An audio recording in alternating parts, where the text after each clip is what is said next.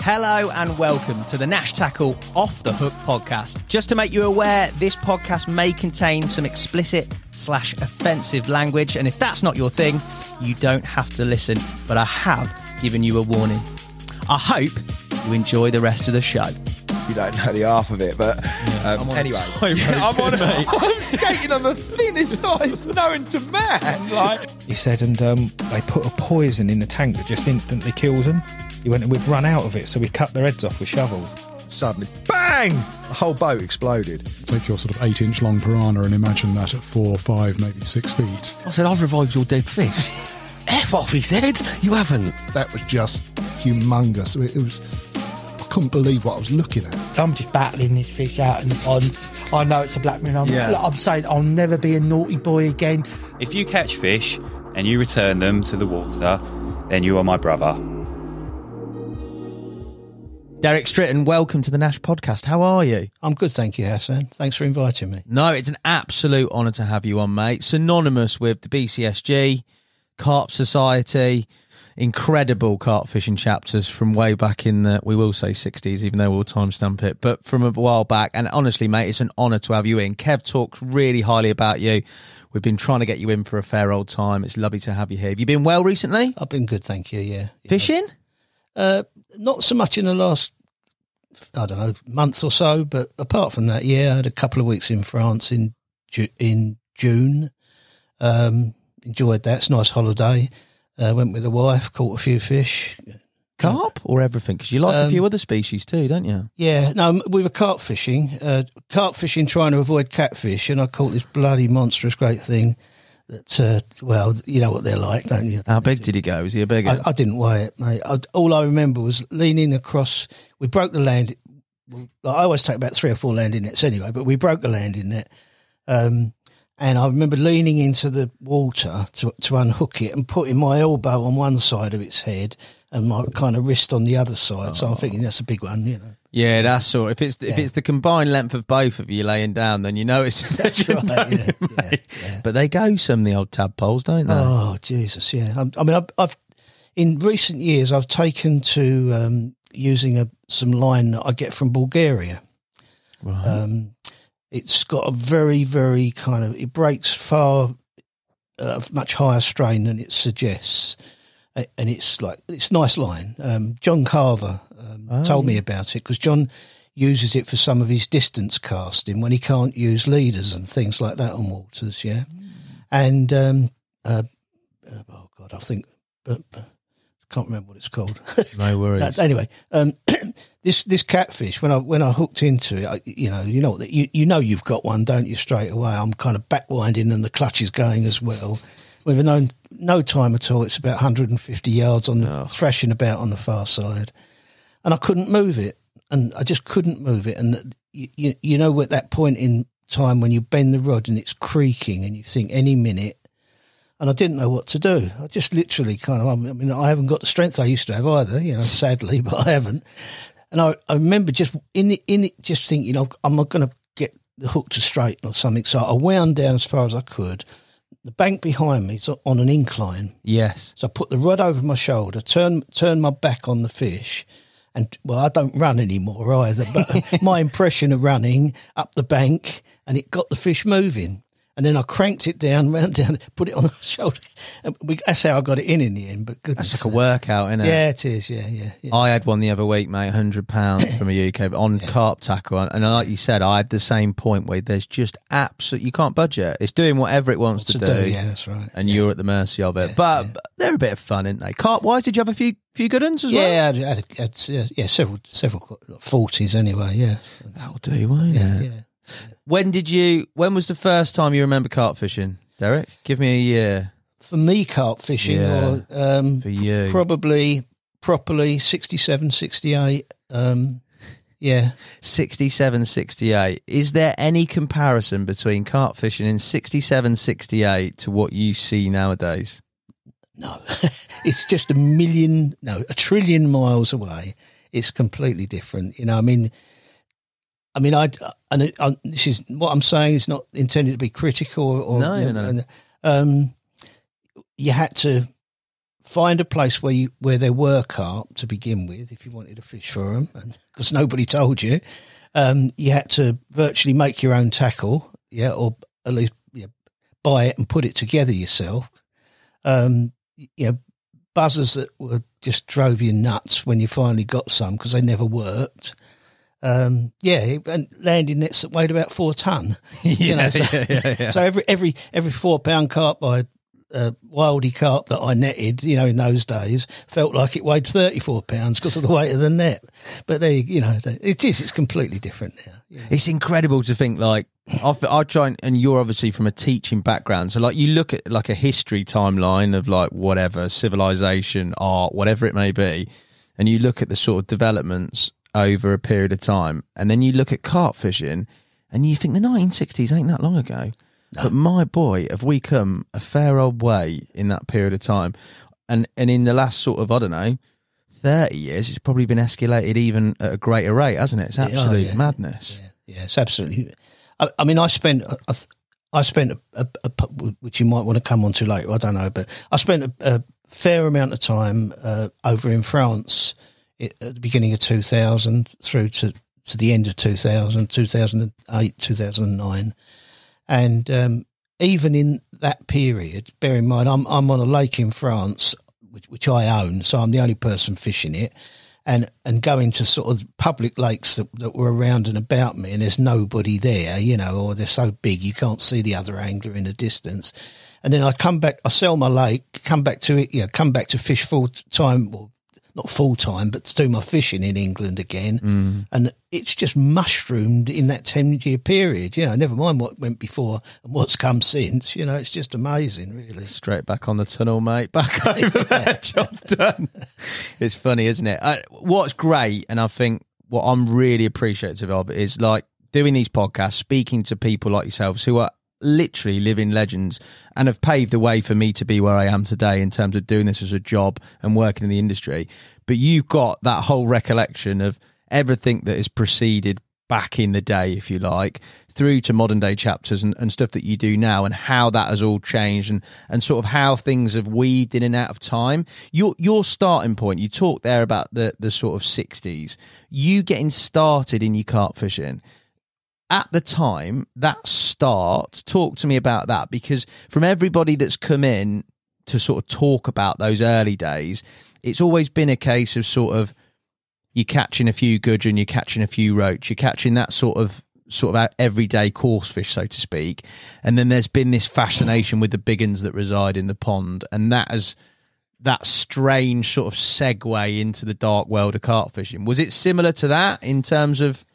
Um, I, I, I mean, I, I th- I think the first thing that I would say to you about a gathering interest in carp was was being taken by by the school that I was I went to to the London Zoo and being given this huge questionnaire to fill in. You know, when you go to the monkeys, can, you write down the names of three different types of monkey and all? That? I I went in the aquarium first.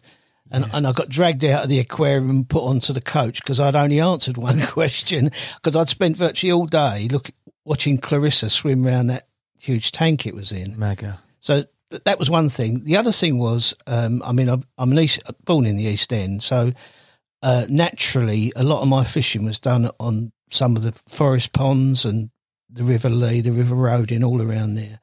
Um, and quite close to one of the ponds in the forest that we knew contained carp, which was called the Warren, there was a, a little museum across the road. It's in Chingford. Right. And um, uh, in that museum upstairs were a whole host of cased fish. Um, one of which was a, was a, a, I think it's twenty pound two ounces, might have been twenty pound one ounce, and it had been caught in the Warren Pond.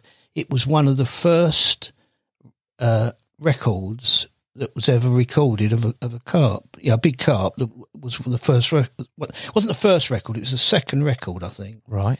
and that obviously led to us, you know, going to to fish the Warren Pond, Yeah. and that was where I caught my first carp. Um, but we also had in the in among the forest ponds there was um, uh, a place at Epping called Copt Hall, and anybody who's fished for for carp for a long time in this part of the world will remember Coptall. It was a day ticket fishery. Um, it was on Coptall Estate. It's still there now, but nobody fishes it. Um, and it was very close to where Rod Stewart had his place when he lived in that part of the world. Um, and it was a, as I say, it was a day ticket.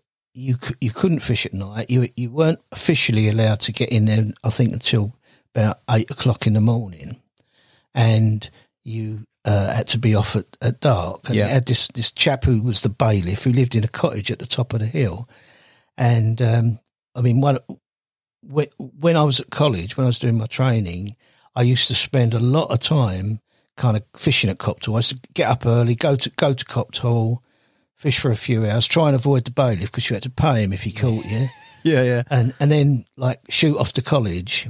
Yeah, so that was kind of a lot a lot of my fishing. Um, and it, when I was at college, there was a an old an old guy who was one of the caretakers there, and I had a, used to drive a minivan at the time. And he said to me a couple of times, you know, you're you're really pushing your luck leaving your fishing gear in that van in the car park here. So I said, yeah, but I can't take it home. I haven't got time to do that. So he said, well, put it in my cleaning cupboard.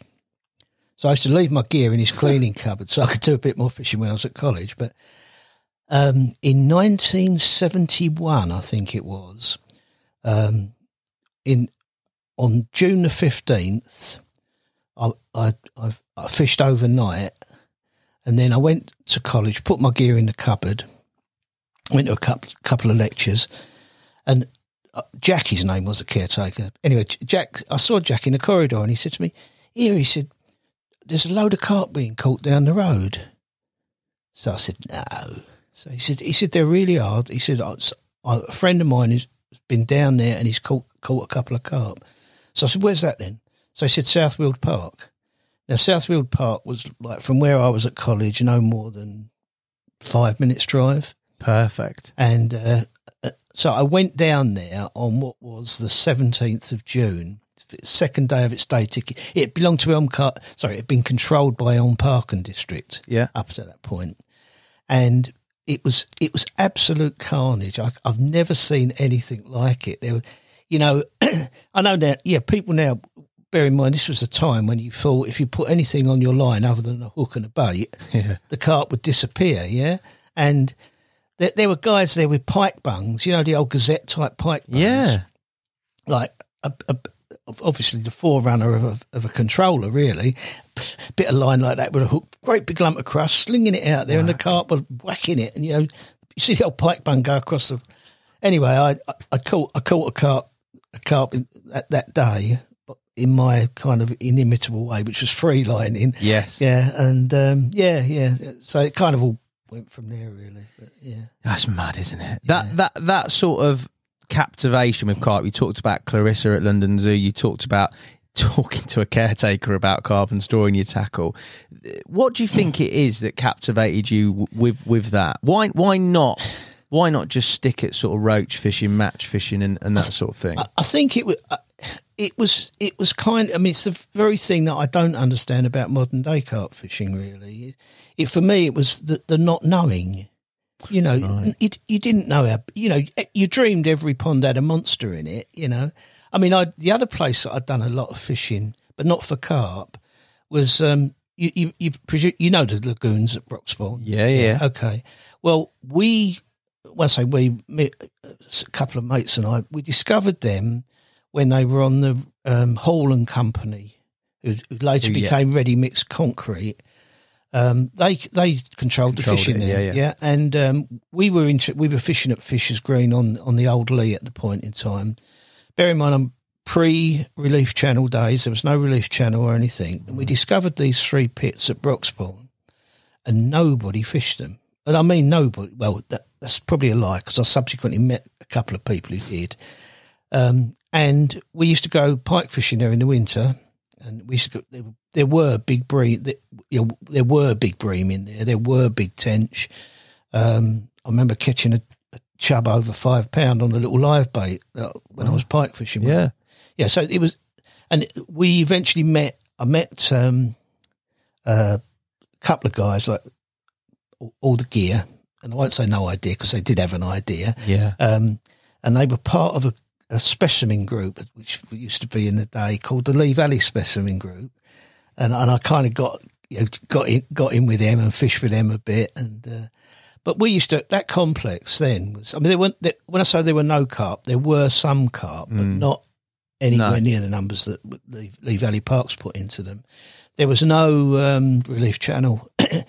um, I caught a 20, 20, 20, 23 and a half pound pike there. Wow. Uh, in, and it, which was like a monster. I mean, It's a big old big pike. old, big old pike. And, and um, yeah, so that kind of got me into, it was, I, I didn't uh, actually, what happened was a friend of mine sent the photo of this pike to the local newspaper Yeah. which was a Stratford Express, which doesn't exist anymore. But anyway, they published it, and at a time when there was a postal strike, Okay. and Angler's Mail picked up on the picture and used it in Angler's Mail, which then led to me being entered in some c- competition because Angler's Mail was part of the News of the World group. Yeah. Yeah, and they used to have this competition for the best fish of the month, and it's uh, completely almost unbeknown to me. The first I saw of it properly was a letter which came from the News of the World, which I thought was a wind up, saying you, you've won four days fishing on the River Blackwater in Ireland. You know, No way. and uh, so I went off on the plane. I've never been on a bloody plane up to that point in time in my life, and um, I met Bill Keal Yeah. and uh, I mean, Bill was at that point in time writing in Angler's Mail. Yeah, I used to write about carp and Yeah. specimen fish. He was like my my eye. If I had an idol, it was Bill Keal. So meeting him was like a dream. Yeah, Did you get to fish with him on, on the backwater? he, he didn't fish, but Ah. he, he actually kind of um, uh, wandered about and spoke to everybody. And much to my, I mean, this sounds like I'm bigging myself up. I ain't at all. I mean, I I literally because the Blackwater's tidal. yeah. Yeah. So, uh, I mean, can you believe it? I took my waders with me. Did you? Don't get in there, boy. and so as, as the tide went out, everyone, everyone else all along that stretch, they did, they they weren't used to that kind of fishing. you know, I just put my waders on, waded out, kicked the stones a bit. You know, the fish will come. Yeah, Yeah. Just like catching one a cast. Following week, there's an article in the uh, News of the World newspaper saying Derek Stritton knew exactly what to do. oh dear, no, no, but it, it still, still still makes me laugh now, really, because I was I'd, I'd gone there as a pike angler, not really as a roach fisherman. I Yeah, know how to yeah, catch yeah. roach, but uh, not really as a roach fisherman. Yeah, it was one. Was great, play. great. Yeah. the, you, you referenced your first carp there. You talked about catching that first carp. You talked about the, the sort of quintessential, definitely how I'd say stereotypical methods of sort of floating crust, or even sort of what would you the early forms of a zig where you're popping up a bit of crust. Yeah, that yeah. type of fishing. Your your sort of progression with carp fishing was it all in that sort of was it all in the locality of certain area? Did you manage to branch out? When did your carp fishing really? I don't know, captivate you to the point where you started traveling? Because obviously there isn't necessarily the network of lakes locally that that you know have carp in, that you hear about have carp in. You, you're trying to find venues where these mysteries are, aren't you? Yeah, yeah. I I met uh, a young lad in a play scheme that I worked on in a park uh, in Silvertown, uh, now Docklands. I mean, in those days it was a pretty rough area, and he was interested in fishing, and and I, t- I took him and his mate uh, pike fishing one day, and. Uh, uh, as a result of that, he said to me, "I know a really good lake." Now, bear in mind, I had ventured. I'd ventured to Horton Kirby, you know, which is, was a day ticket, and Brooklands, which was a day ticket. Um, but he took me to the Tip Lake at Darenth. Uh, we went in November, How old was this lad? fourteen. He'd been there apparently on some sort of a coach trip with a local club, and and he'd seen some carp. Uh, and, and he was real kind of, you know, I, you know, it's like when you- you're listening to the story, you want to believe it, but you don't really. But I think, I think the only way it's going to kind of stop this is I'm going to go and see with him. Excuse me, and um, we went, and uh, so that and that got us got got us interested in you know Darenth as a, as a venue. Um, I was also travelling to um, Waveney Valley Yeah, around that time. Yeah, Yeah, I mean, again, um, Waveney Valley. I mean, when I went, I went with a group of lads who were um, uh, were fishing at Lake Meadows, Yeah. um, and uh, one of them caught a, tw- I think it was a 28 and a half on a potato. Yeah, classic. Yeah, yeah. Um, now, That's a big old carp though for the time, isn't it? Oh yeah, it's huge, huge. It, it was it was one of those like frequently caught carp, but we didn't know that at the time, or it went on to be a frequently caught carp. Um, but around that time, again through the lad that I'd gone to Darenth with, um, we we, we were messing about with bait, you know, we, and it was because we'd we'd we'd you know use like luncheon meat, sausage meat, cat food. Um, and I don't I don't even know whether they still make these things, but it used to be able to buy these little glass jars of um, sandwich spread, Okay. um, and there were things like shrimp shrimp paste, Yeah. you know, fish fish meal type paste that you could put on us, and so we started using them, um, and we you know it, it certainly improved our catch rate quite dramatically. Uh, and again, I'm, I mean, Jimmy Twitchett's the boy, yeah, because Jim's still around now and he's still fishing. He's still a mate of mine. Um, and because of the smell of the fish thing, and he said to me, "Why don't we try that stuff that you feed fish with?" Now, I think other anglers were doing the same thing, but we didn't know. Yeah, we genuinely didn't know. No. Um, uh, and we, so we started using trout pellet paste. Uh, and then we found something called um, salmon food, uh, salmon meal, which was a very Yeah. finely grained, yeah. Um, and then we bought, there's a little shop in Woodgrange Road in Forest Gate, near where I lived, small holder shop. I managed to get shrimp meal off of him. And so, you know, and we were really our, our catches were kind of like moving forward quite dramatically at that point. But still, this point, sort of free line in the usual. Free lining, sometimes a little lead, Yeah. but I, I can come on to the little lead in a minute. Yeah, Yeah. Um, um, but mainly free lining. Yeah, with a bloody great, you know, to get get, Get the, the to get it out there. You know, um, and uh, uh, the little lead thing. I, I mean, Jim, Jim was still at school. Yeah, he was sixteen, but he was still at school. I mean, I was, and but I was used to when I was working. I used to get often jump in my car at eight o'clock at night, drive to Darren, in, particularly in the winter. Um, yeah, get there probably about nine because there was only one tunnel then, or two tunnels: the Blackwall Tunnel, or there was one Dartford Tunnel. Yeah. Yeah, and so I get there about nine o'clock, fish till two a.m. in the morning, you know, and wade it because in those days you could wade out to the islands on the Tip Lake, Good yeah. and um, that's we used to wade out onto the islands, fish onto the bars and things. And I was out there one night. this was my first ever um, meeting with Fred Wilton, actually. Yeah. Um, and I was freelining, and I, Yeah. yeah, and the, the carp were obviously still active because they were. Um, I was getting like little twitches up and down, and th- but nothing significant. Anyway, Fred didn't know I was on the island. He'd waded out, um, and he. I, I noticed he had a little lead on. See, and now Fred was. like, I knew at that point in time. I'll, I'll come on to how I met Fred in the first place. Was using boats like that. Like tennis balls. Yeah, t- ten, 10, 10 boats to a 10 ounce mix. Right. So, yeah. um, but on this particular occasion, he was using a smaller bait. And he's, I, he said to me, you know, you, you, I think you'll get in that trouble because you're not, you know, you, your boat's too big and you're not using a lead. It's, they've slowed down. They're, eating, and because he caught a carp, you know, so I thought, I can learn from that, can't I? Yeah. But I'd, I'd met Fred initially through uh, Bob Morris. Right. I don't know. I don't know if you've come across Bob. No, I've not yet, Bob. Okay, Bob was the first um, angler to ever catch a hundred doubles in a season. Wow. Now, in those days, I mean, bear, believe you me, um, I, I, I, joined the British Carp Study Group, and they used to publish the catches of members, That's right. Yeah. and um, you know, you get people they like have twelve fish in a season, twelve double figure fish in a season, 10, 15, yeah, eighteen, maybe twenty seemed like a you know pretty Yeah, massive mega. number Yeah. and, and, and Bob caught a hundred. Oh.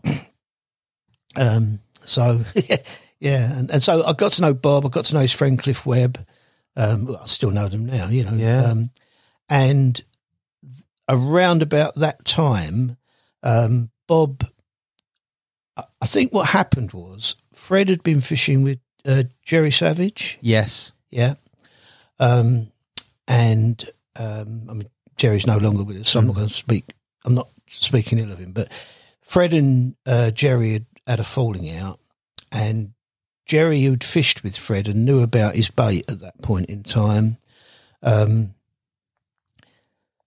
was going to publish it, and Fred didn't want him to. No. Um, so um, what he said, he said to Bob, um, this is probably about seventy-two-ish now. Um, he said to Bob, um, "If you want to fish with me this winter, you know we'll fish together, and you can use my bait." And and that led to a, a group of people coming together to fish with Fred's bait. Yeah. Now, initially, that was um, Paul Jones, um, Bob Morris, Fred himself, and Robin Monday. Um, and the following year, because I, I was friends with Bob basically, yes. um, Paul uh, Paul stopped. I don't know why, but um, Paul decided he didn't want to kind of uh, fish in that Be in that group, yeah. group setting. So I got invited to join, and so did Alan King. Um, it was a mate of mine, and it, it just all kind of escalated, you know, from there. Really, I mean, fishing with Fred was just like stepping into stepping into another world, completely. Obviously, bait wise, Fred is infamous, famous for Yeah. the HNV, high nutritional value baits. That is the benchmark, if you like, in terms of where that came for you. When you say when you say fishing with him in that setting was like transformative, what are we talking compared to what is normal using? Well, I mean, I, I, I think um, a couple of times I, I published catch, catches I'd had in Angling Times, um, and I'd, yeah, it was, it was also, it's hard to believe now, but it was also secretive then. It was incredible. yeah, yeah, yeah. And um, I described the bait I was using as a chemically based bait, which I think suggested to them I had I had something more than I did. So, you know, I, that was what I thought at the time. Whether that's true or not, I don't know. Um, so I went from you know, it, it was a kind of how can I put it? It was a I, ca- I started catching loads more fish, yeah, bigger fish as well.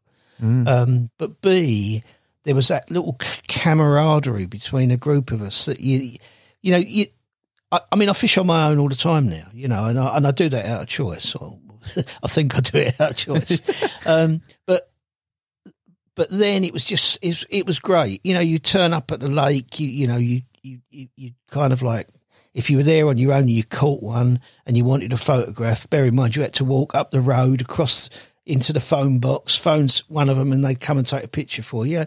Um, there was that kind of level of friendship. It, it was great. And so, you know, when we met up and fished, it was just, it was brilliant. I mean, I, I don't know if you've, Fred had a, Fred's a very, very intelligent. Yeah, yeah. Um, and if if you want, we can talk about how he came to his bait, which in itself is an ingenious thing. But but before that, I mean, just his sense of humour was was amazing. We, we were we were fishing at Darenth's one day um, on what we called the set, the centre path, the, the the bank between the big lake and the tip lake. And like there's there were about four, well, there were probably three proper swims along there, and like one that you could just about manage in. And there were four of us fishing. Fred, uh, Bob, Robin Mundy, and myself. And Robin was nearest to the car park, and a couple of hours in, into our, I mean, we used to fish four or five hours in the evening, you know. Yeah. R- Robin c- c- came up, he was like shaking. Jesus, he said, I've just lost a bloody great carp. So Fred said, Really? So he said, he said, he said, How big was it? He said, I don't know. He said, It came, it was fucking enormous. He said, He said, Honestly, he said, I couldn't stop it. He said, The rod went over. He said, I must have backed round for about 33 seconds. He said, I couldn't, you know, he said, and then the clutch started going. He said, and it, he said, and then it, it came off. So Fred, he said, broke my line. So Fred said, oh, oh, never mind. Anyway, a week later, we're all back there fishing. Yeah. Um, Robin comes along, comes into the swim. Now, Fred has not said anything about this to any of us, right? And because he had such an authoritative way of explaining things, Mm. you just listened. So he said, "I'm I'm glad you're here, Robin. He said, uh, I know about that fish you caught. So Robin said, Do you? He said, I know how big it was. So Robin said, Well, how do you know that? Mm. He said, Well, look, he said, I worked it out. He said, I got this equation. He said that you said you pl- you back wound for 30 seconds, multiplied by three, yeah, on a test curve rod of two pounds. He said, and it broke 12 pound line, yeah, after X amount of time. And if you do this and do that, he said, 17 pound 10 ounces. So Robin said, oh, leave off. He said, 17 pounds 10 ounces. So you, you, you could sense this thing. So he said, how can you be so bloody sure? Fred said, because I just caught it and it's got your hook link in its mouth. and that, so that, that that kind of laughter and Yeah. fun, you know, was, was, was, was great. Yeah, I loved it. But that is also what carp fishing's about nowadays, and a lot of people enjoy it on a social aspect. But at that time, when things are so secretive and guarded, which they clearly were, loads of people have referenced sort of trying to talk to carp anglers and being completely shunned and things like that.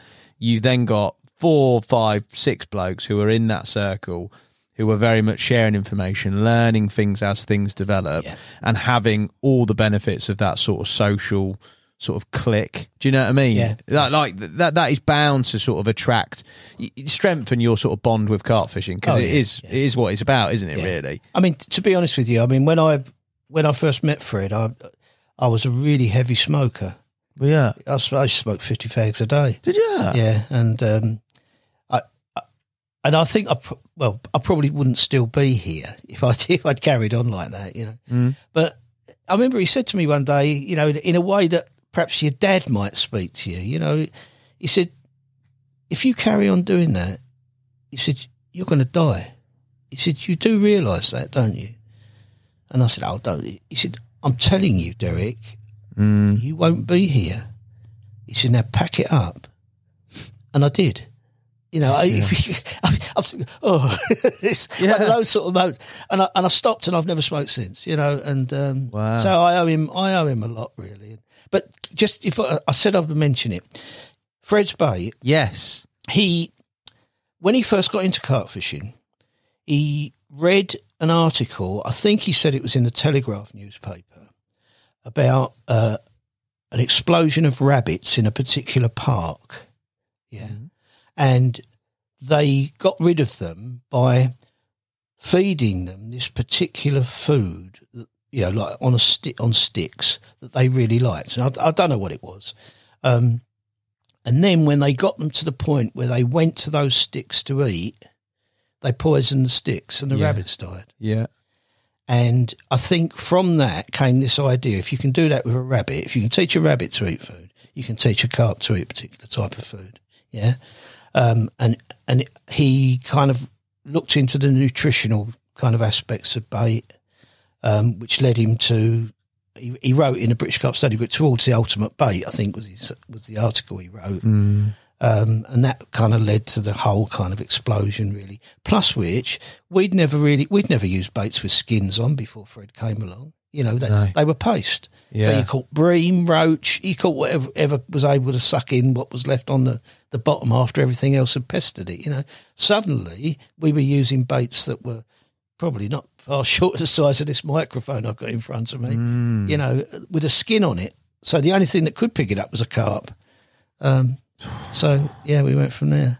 Mad. But it was, as you said, completely transformative. Using that bay on those venues, being in that group of lads where you're sussing out Oh, yeah. sort of what's going on. Your catch rates are through the roof and you're starting to sort of I don't know, not run downwards, but you're starting you starting to move around. Yeah, what happened? What happened was um, uh, after those Darenth years, Yeah. um, and we fished a, a little grange in Essex as Oh, well yeah. with Fred's bait.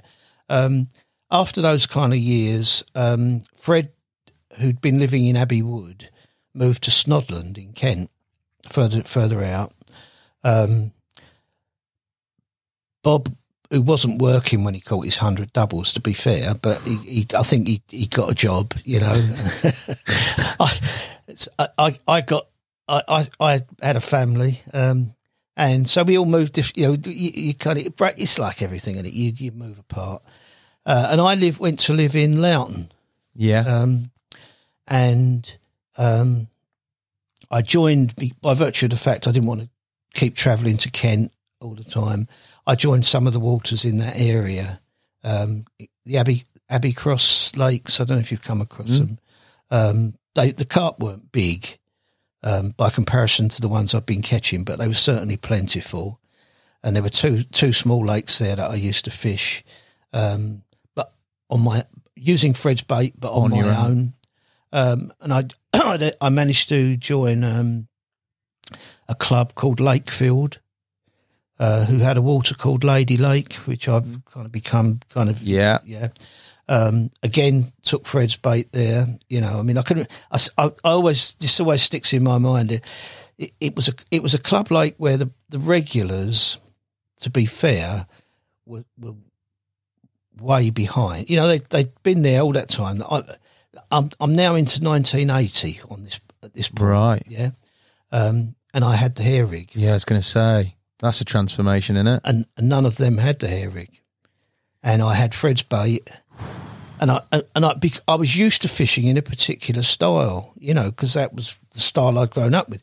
I didn't use open pickups anymore, you know. I just used to drop, you know, knock the anti reverse off. We used to get real Churners. yeah, yeah, and bottle tops. Yeah. Um, and then when it was windy, we had magnets in our bottle tops, and we used to stick them on a on a metal. Did you on a metal dish or something? Yeah, yeah, and and um, and I've I've turned up there when I first fished. I've turned up there fishing like that, having previously been over there and baited up, obviously, you know.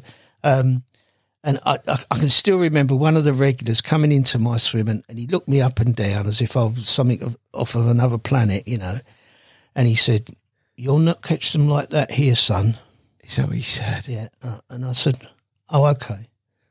And literally, I mean, it's if the magic came as he turned to walk out of the swim.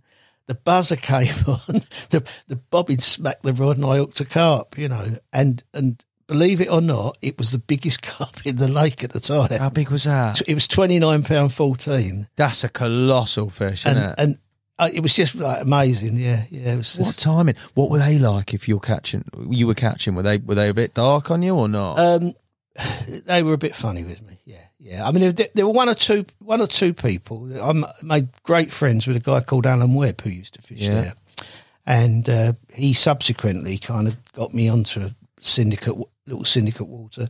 Uh, he, yeah, lovely fella, lovely man. But some of them were, yeah, a bit, suspicious. I think, Mm, you know. going out there and catching all the fish. Go back to the Darenth days. Yeah. Darenth, synonymous with everybody who's come through that generation. Absolutely Incredible. Between Essex and Kent, the absolute hotbeds of where angling, carp angling came from. The size of fish in terms of generally around the rest of the country, etc. It was the place. Darenth, very much at the centre of that. Your experience on there, you said you caught the bigger fish at the time or whatever were in there with the bait, with Fred and everybody else that was on there. The type of fishing, the way you caught them, the standout memories, the other people that were about at the time. Oh God, I'm, I, I, I, I don't, just don't want to miss anybody out. Yeah, yeah, I just, just you know, Martin Locke. Yeah, he was- lucky. he- young. He was a very young man then. You know, uh, I'm not saying he's an old man now, but you know, really quite. I looked at him. I thought, "Gosh, you're too young to go carp fishing." You know, um, Lee Jackson, Yeah, good old Um, Jacko. Alan Smith, who passed away. Bless yeah, him, yeah. bless him. Um, Mick Nolan. I don't know if you've Mm, heard, yeah, yeah, yeah. I mean, Mick of was he's a special kind of an angler Yeah. guy. Yeah, yeah. Ian Booker. Ian Booker. Yeah, was there. Um, oh, I mean, there was there were so many. It was just in, in, Bob Morris, obviously, Cliff Mm. Webb, um, guy called Paul Snap.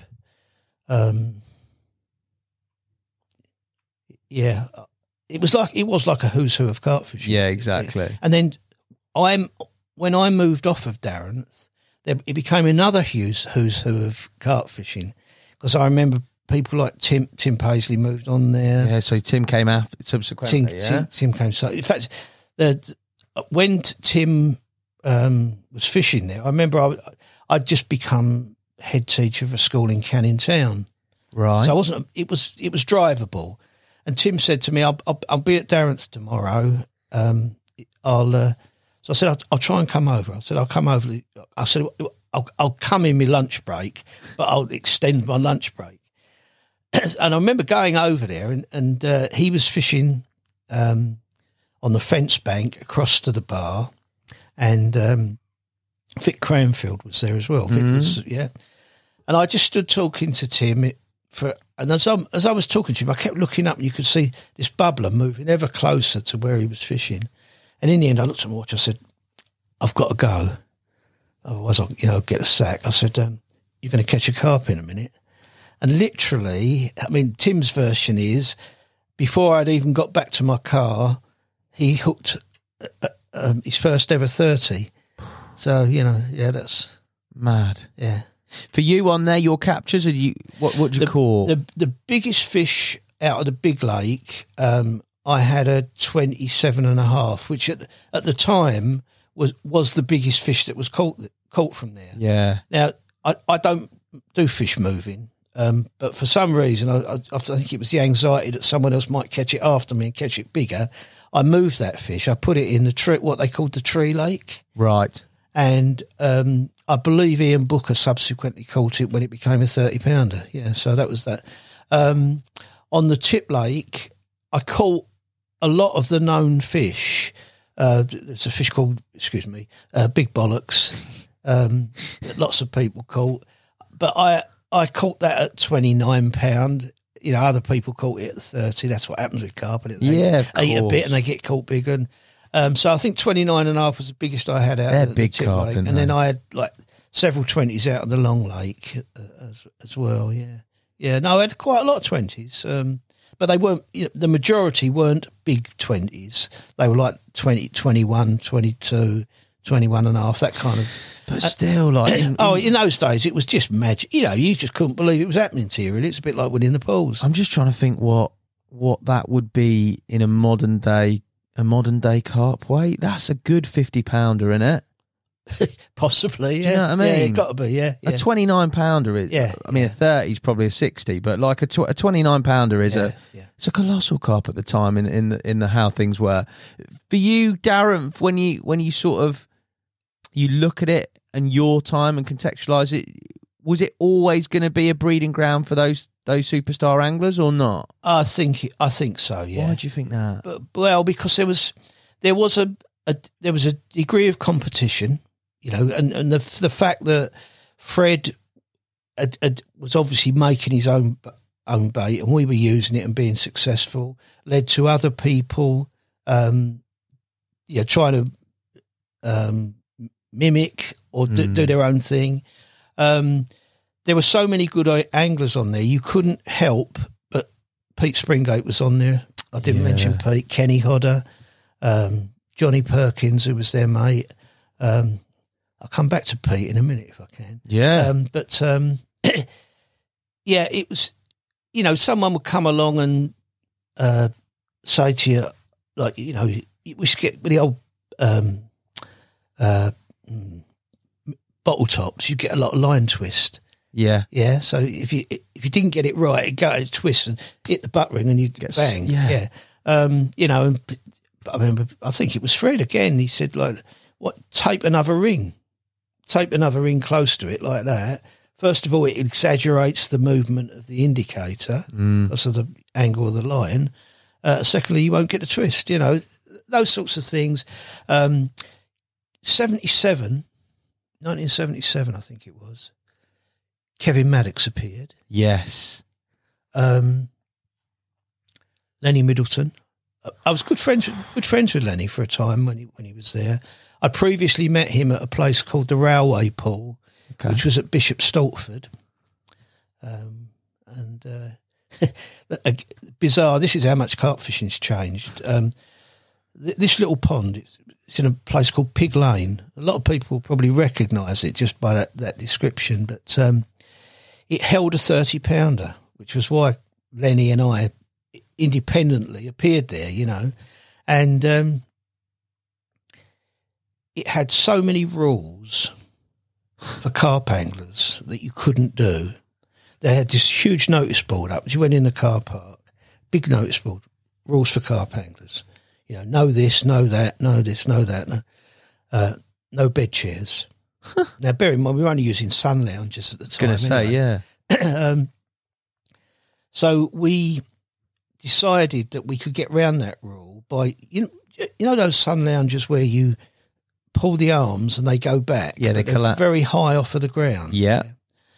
Well, I remember it was it was also that lake was very close to the River Stort. Yeah, so at night on a cool, damp night, it was very, very misty. And I remember my meeting with Lenny was he was on a sun lounger as well. As I walked along the bank, it's already dark. You know, I'd gone off, Yeah. and um, I saw that it was like an apparition. It was like a funeral pyre. You know, you know that when you see these, it was like high up, in the grass. I thought, oh my god, what's that? It was Lenny Middleton. So that's, that's when I first met him. But yeah, and the the, the Kevin Maddocks story um, was obviously Kevin had and Lenny had the hairy. You know, we didn't know that that was what it was at that point. We were what we were doing. Which I'm not saying it was particularly special. We were rolling by that point baits that were barrel shaped. Right. We were like literally taking the hook link off where the, where the swivel was, putting a baiting needle, pulling it down the Threading shank through, yeah. of a big hook, so the point was exposed. So we were getting pretty belt intakes anyway. Yeah. But um, that that hair rig just turned it around, didn't it? You know, and I still remember one day. I, I mean, I wasn't fishing at Darenth's a great deal then, but I, I turned up one. turn up on a Friday night, um, go straight from work, be in my suit, yeah. take a rod and something, you know, walk along, find somewhere I wanted to fish. If I, if I, you know, if I could find anywhere, put the gear down, go back, go in the car park, get changed, You come back with the rest of my gear and fish. And this particular Friday, I'm, I'm walking along the bank and there's there's two rods. I knew they were Kevin's because he had those um, carbon, Yeah. the first carbon rods, and um, it, it. To be fair, it was you never really saw Kevin off of his rods. You know, he, he wasn't the sort of guy who'd wander off and talk to people. He wasn't there, and um, I said to the fellow who was in the swim next door to him, "Where's Kevin?" He said, "Oh, he's, he's over there talking to that bloke on the high bank, which was Lenny." Yeah. So I said, "Oh, it's, unusual." Anyway, I didn't think any more of it. All of a sudden, One of them's gone. one of them's gone. So I- I'm saying to this bloke, I- I'd go and sort that for him. He said, "I ain't touching his rods." Yeah. because he was a bit of a god at that point. Yeah, to be fair. 100%. So I said, well, you can't just leave it. So I volunteered out to him, you know, across the lake. It's qu- quite wide at that point, and I don't know know as he heard me. So I thought, oh, sod this. I've just gone up to his rod, shut the pickup.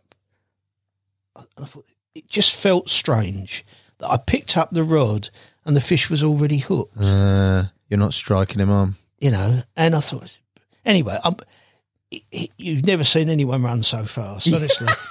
he ran the I bet. that along the road bank back, and literally, I mean, most people at that point, by this point in time, the fish is wallowing somewhere where that armchair is over there, Yeah. yeah. And I mean. I, I didn't particularly want to land it, but in those circumstances, even in those days, you say, "I've got to get on with it, mate." Yeah, get it you know, done. Uh, of course, that rod was out of my hand so quick, and when he netted it, he, f- he literally got it got it in the water, and he wouldn't get it out the water. You know, and that obviously the reason for that was he didn't want people to find out about the it. hair, mate. How, Yeah. how did you come to, to know about the hair then? Um, I I don't actually know. I think I think. Oh, I, I, yes, I do. Yes, I do. Um, uh, I'm trying to think of the guy's name.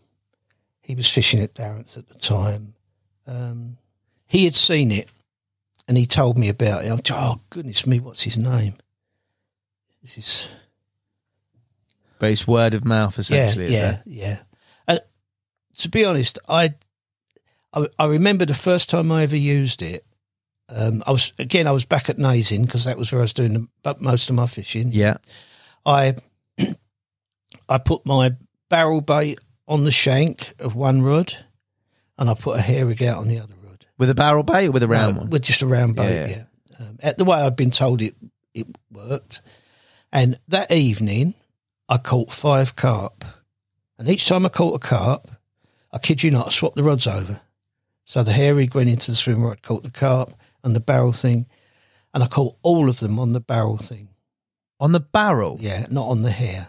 And I very nearly at that point almost said, ah, this is not, but I didn't. I carried on and subsequently came to, to realise that. I mean, I, you know, it's funny the things you people mention to you, and if if you try it and it doesn't happen, Mm. you you could easily just pass it by. I remember um, uh, get, going back to Waveney. So I'm jumping about here. No, no, no, you're fine. Um, going back to Waveney, uh, I met Chris Yates there Did you? and I didn't even believe he was Chris Yates. To be honest, it was um, it's one of he'd been he he he the first big common he caught from Redmire. Yeah. it was on the front page of Angling Times, Yeah. and I was fishing at Waveney with Jimmy Twitchett. Yeah, yeah. we were on G Lake, and the toilet block was by by Sea Lake at the time. Jim had gone to the toilet in the morning. Came back, he said, "Yeah, you know that bloke who caught that big carp on the front of the sausage? He's fishing over there." I said, "Oh, leave off." Yeah, why would someone who's fishing at Redmire be fishing at? Yeah, wave. Yeah. he said, "He's fishing over there." I said, "No," and he kept on about it so much. I went for a walk to see if I could see him, and I came upon this this guy. I mean, this is not Chris's Chris, I, and I know him and I love him to bits, but there's this bloke laying in the undergrowth. Yeah, he's got a, a black bin bag pulled up to his waist. He's sleeping on the floor. Yeah. His back rod rests are made from wire coat hangers. And I'm looking, no way is that Chris Yates. I've gone back laughing. As, as it happens, a while later, Chris Yates came wandering into the the, the swim we were fishing, you see, and I thought, it is. So, because Jim said to him, You're the bloke who's on Ang-" He And he said, Yeah. He said, I'm here on holiday with my brother. You know, so so they were fishing but, and working in a, a, a farm up the road part time No way. anyway, as part of our conversation, Chris was was we were using the the, the trout pellet paste, you know, going back again, Yeah. and Chris was interested in it. So we, I mean, we we told him about it, and he said, "Oh, he said, oh, in that case, I'll tell you about my bait." So he said, "It's sweet corn." Now, but I'm an East End kid. You know, Yeah. I was a proper East End kid, and I mean, I I didn't know what sweet corn was. I genuinely did not know what sweet corn was. I mean, I'd best I'd ever had was baked beans. Yeah, You know, yeah, yeah. And I, I said to him, "Oh, what's that then?" He said, "Oh, you you buy it in the in the grocer's shop." So so I think he's winding me up here. so he said, he said you'll recognise it. So I said, "How?" So he said, "It's got a little green giant on the tin." I thought, "You so and so, you're really having me over." Taking a mickey. yeah, yeah. So it took me a long while to realise what a mistake that was as well. Catch you a few of Yeah, that stuff, yeah. mate. go, go back to Pete Springate. Um, I I always remember I first met Pete. I'm going back to now, nineteen, probably 68, 69, Broxbourne Lagoons, which I said we always said- had to ourselves. Yeah.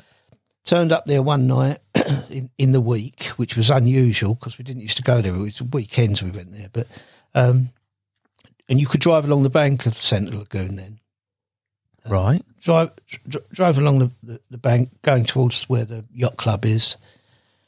There's a Hoover van, Yeah.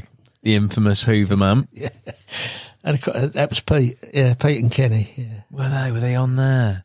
What was your when you stumbled across these guys? Obviously, some of them at the time were forging their reputation, if you like. Yeah. Some of them, when you met them, maybe later on, had already got the reputation of being sort of pioneers or whatever you want to Yeah. deem them, as yourself have been. But when you met all these people, was there was there an instant camaraderie? Was there an instant sort of level? Because I always think carp fishing has that, where you might turn up on the bank in a modern day age and see Alan, for example, and Alan will just treat everybody like he's nothing special and will muck in. Yeah, Was it the same back then? Was everybody sort of there, there, I think often there was a degree of suspicion okay? And, until you kind of got the feel of that person. And I mean, you've you've met Pete. You, you know, Yeah, you, yeah, yeah. you can't help but like Pete. Yeah, And- yeah, Pete's Pete. and, and, and Kenny, uh, who uh, uh, doesn't fish with Pete so much now, but he still fishes. Um, he was he was the same. You know, they're both both gentlemen. You know, Yeah, yeah, and, yeah. uh, really kind of into it. They they were more into it. The carp they were fishing for carp there, and and, and at that point, I don't think any. It, it was. I mean, it's one thing fishing a forest pond with no carp in it, you know, which which is half an acre big. It's another Yeah. thing fishing like what seemed like an ocean in those days, you know, Yeah. and not knowing whether there are any carp in there. But that was the way it was. You know, it's that kind of unknown, that adventure, that you know, the very opposite of where we are now. Really. Yeah, exactly. Yeah. The polar end of the other spectrum. You you told me a, a story off camera about fishing a forest pond, mate. Yes. And, and that and that that I think beautifully sort of um sort of sums up the sort of romance around carp fishing at that time and what exactly it was all about. Tell tell them the story about Yeah. about that. we we, we um we got uh, from the Epping Forest Conservators. Um, myself and a couple of friends, we got a, a book that had maps of all the ponds that were in Epping Forest, um, all of which in those days you could fish in. yeah. Um, and uh, we we kind of went on this kind of round robin thing. You know, went and found them all and decided, oh, we'll have a go at that one this week. We'll have a go at that one. But there was one particular one. It was a, it was there, there were two lakes, and the, the place was Goldings Hill in Loughton, and one of them is still a fishing lake now. The the, the one that's by the road, but beyond that in the forest, and it was it was creepy, believe me. But it, there was a s- smaller pond in there, and I just got it into my head that there had to be carp in there. Yeah, I didn't see any, but I it was it was so kind of like, you know, that kind of uh, eerie sort of Yeah. mist in the you know the trees. it had and the atmosphere yeah, about yeah. it. and and I we sp- we spent or uh, me and a mate we spent most of one summer fishing there like Friday and Saturday night or Friday or Saturday night. Never had a bite. Used to fish one rod on a ledger, one on a, a peacock quill in the in the light of a torch. Um, and you know it's like you're sat there, you're dozing off, and like. And I remember this one particular night, I I woke I woke up and my float was no longer in the torchlight. But what I hadn't realised when I cast it out, the line had gone across a bush or across a twig sticking out from a bush. And when I struck, I saw what I thought was like a a giant animal, you know, in the torchlight. Uh, uh, Actually, it was a really big newt that had taken my lobworm, and um, yeah, that was so. I, I mean, and uh, that was a, that was the one part of it. Yeah. Now, uh, moving on to just add to the story, a few uh, only a few years ago, I was at the Brentwood show on the Carp Society stand, and this guy came up to me and started talking to me about the forest ponds because he knew I'd done done some fishing in some. of them. Yeah. And he said, um, "Did you ever fish Goldings Hill?" I said, "I said I did. Yes." He said, "How did you do?" I said, "Fantastic." So he said, "What did you catch?" I said, "A bloody great newt." Big one though. big one, yeah. So he said, he said, well, that's hardly any good, is it? So I said, it is. So he said, why is that? So I said, because the following year the pond dried out and there were no carp in there anyway. so that's that's kind of literally, you know. Having said that, round the corner from from there, there's a pond called the Wake Wake Valley Pond, Mm. Which obviously, you know, had some pretty big carp in Yeah. at the time. Yeah. yeah, yeah. But Not the dried out newt the, pond. No, not the newt pond. But a newt's a result in there, mate. You've done well. Serious angler. Talk to me about about the BCSG. Now, the British Carp Study Group, we've heard it synonymously sort of its sort of formation, people getting involved in it. You and your experience of that, you obviously became a regional coordinator of Essex region, but your sort of entry into it, where that sat in terms of carp fishing at the time. Talk to me about that because obviously uh, comparisons now are very different. It's a very different time. We've already said that. Yeah, I, I mean, obviously th- there were no other groups. I mean, there mm. were li- little individually based specimen groups, but no carp groups. Um, and the British Carp Study Group had this kind of reputation for having the best anglers in, you know, the best carp anglers around as members. And I wanted to join. Now they had this vetting system basically. You know, you had to fill in a form, write down what you'd caught in the last three years, um, send it off to Peter Mohan, um, who was the secretary or chairman or whatever it was at the time, founder. and um, you would then hopefully get invited to an interview by someone in your the area that you lived, and they they had the decision about whether you should join or whether you shouldn't. Yeah. Anyway, I sent my form off. Never heard a word. Didn't hear anything. What year's this? I think 71, 72. Okay. Yeah. Um, did, didn't hear, didn't hear, didn't hear. Thought, oh, they don't want me. And then I was fishing at Waveney, uh, again with Jimmy Twitchett. We, we, we were fishing Sea Lake at this point. Now, the difference between Sea Lake and the other lakes at that point in time was Sea Lake had a load of stockies in Okay. that, that had been obviously fed on pellets, and we had trout pellets Oh, a bait. Uh, We just absolutely slaughtered. oh, it was it was just, it was embarrassing. But it, anyway, what happened was we we were there. Um, Jimmy was a, the best sleeper I've ever met. As a young lad, you know, I mean, you do, don't you? You sleep for England. oh you? yeah. you know, and you you you you'd be laying in the, in the bivvy at, in your bivvy at night or under your umbrella actually, and he'd be he'd be snoring away next to you, and he'd get a run, and you'd literally have to shake him like this, get the rod, put it in his hand. But anyway, um, this particular day or afternoon, we were set, sat there fishing. We'd already done one night, um, and this guy came along, set up in the swim next door. Uh, now we again on this making your own and fiddling about with things we had heron buzzers which you know we'd converted basically. We changed them from the previous contacts. We used to get these contacts from gpo telephones. You could buy them in electrical shops. Um, they work far better. Yeah um, so took the old contacts out soldered the new ones in. We put a little light in the front so when the buzzer went the light See came the light, yeah, yeah. um, it, it sounds magical, but I mean, it had, so, it had more wires than Jodrell Bank, really. You know, but, it was different, and people liked the look of it. You know, because it, Yeah. Oh, and the other thing we did with the little tiny adjustment screws, we got you know, the, the little rubber butts that used to be on cork handled Yeah, rods. yeah, yeah. We'd put them on the screws so it was easier to turn. Yeah, nice. This guy came along. His name was Graham Whiting. He's still around now, yeah. Um, and he was interested in our buzzers.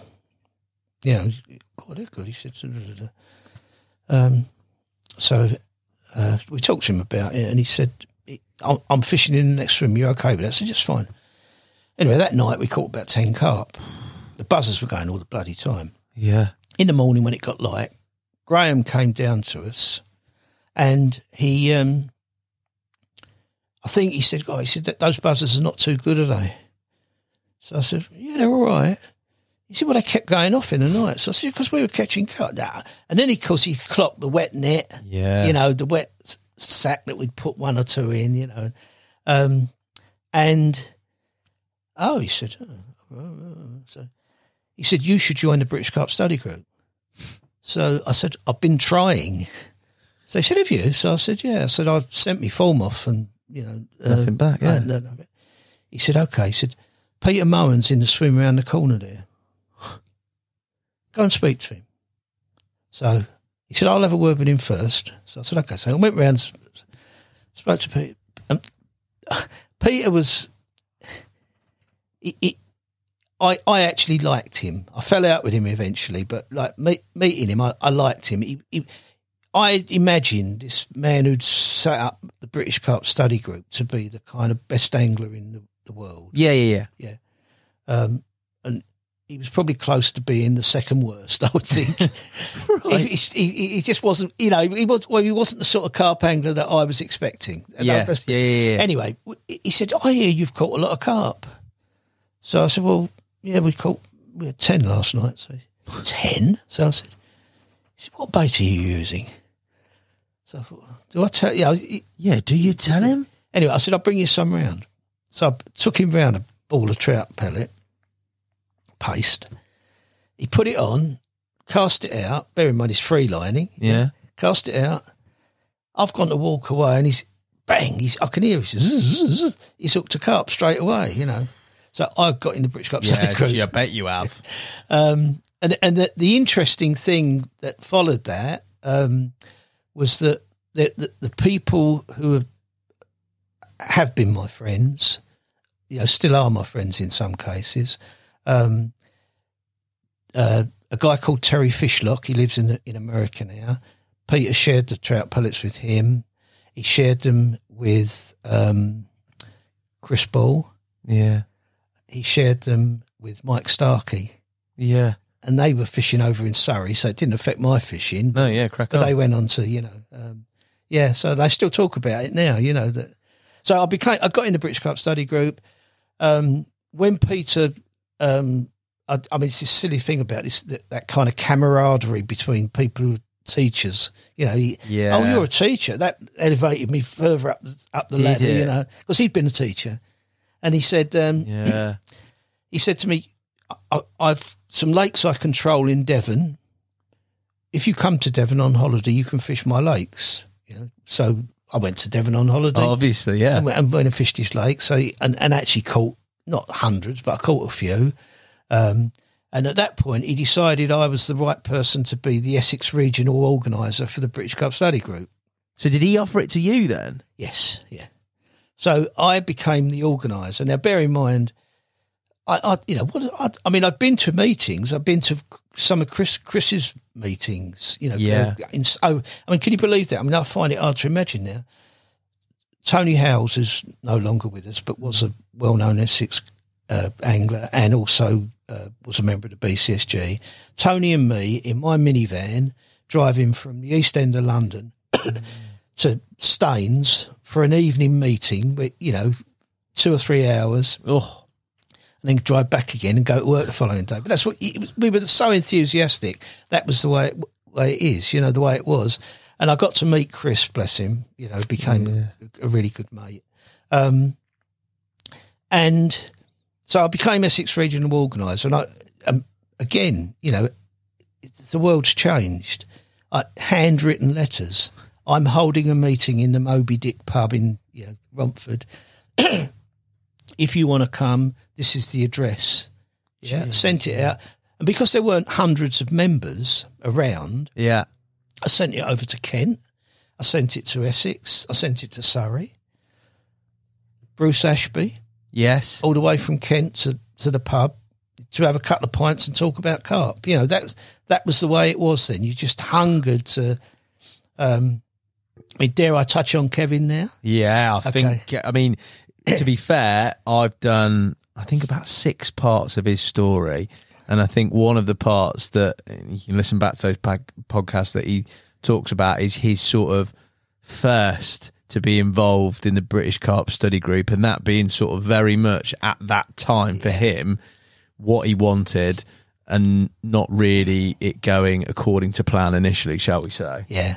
Well, what happened was, I mean, I I used to get every now and again, I'd get a letter from Peter or a phone call.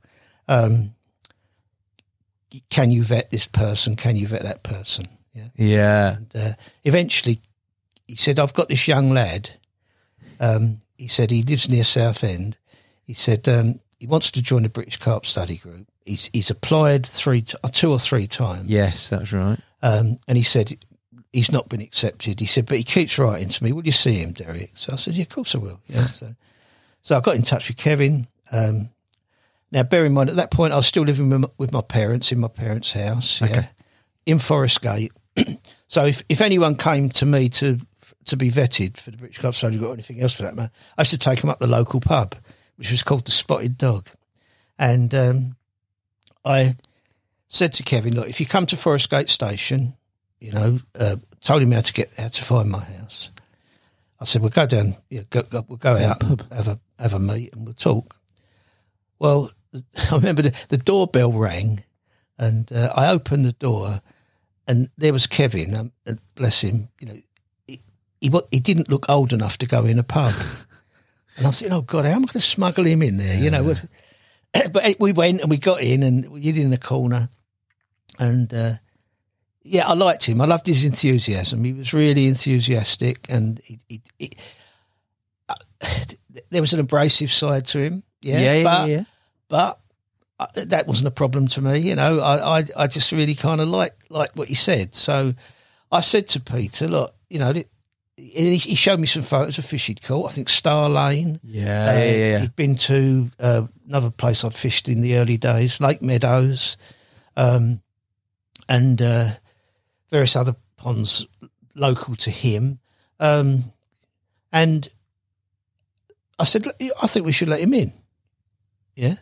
So he said, okay, if you say so, we'll let him in. So Kevin joined the British Carp Study Group, which started a, an interest, you know, I mean, it's again, we, we were all so keen in those days. I mean, remember the old red phone box? Yeah, oh yeah, yeah. I mean, Kevin was all forever phoning me up from his red phone box, wherever that was. You know, you did the pe- the pennies d- drop, and you know, hello, it's Kevin. How you do?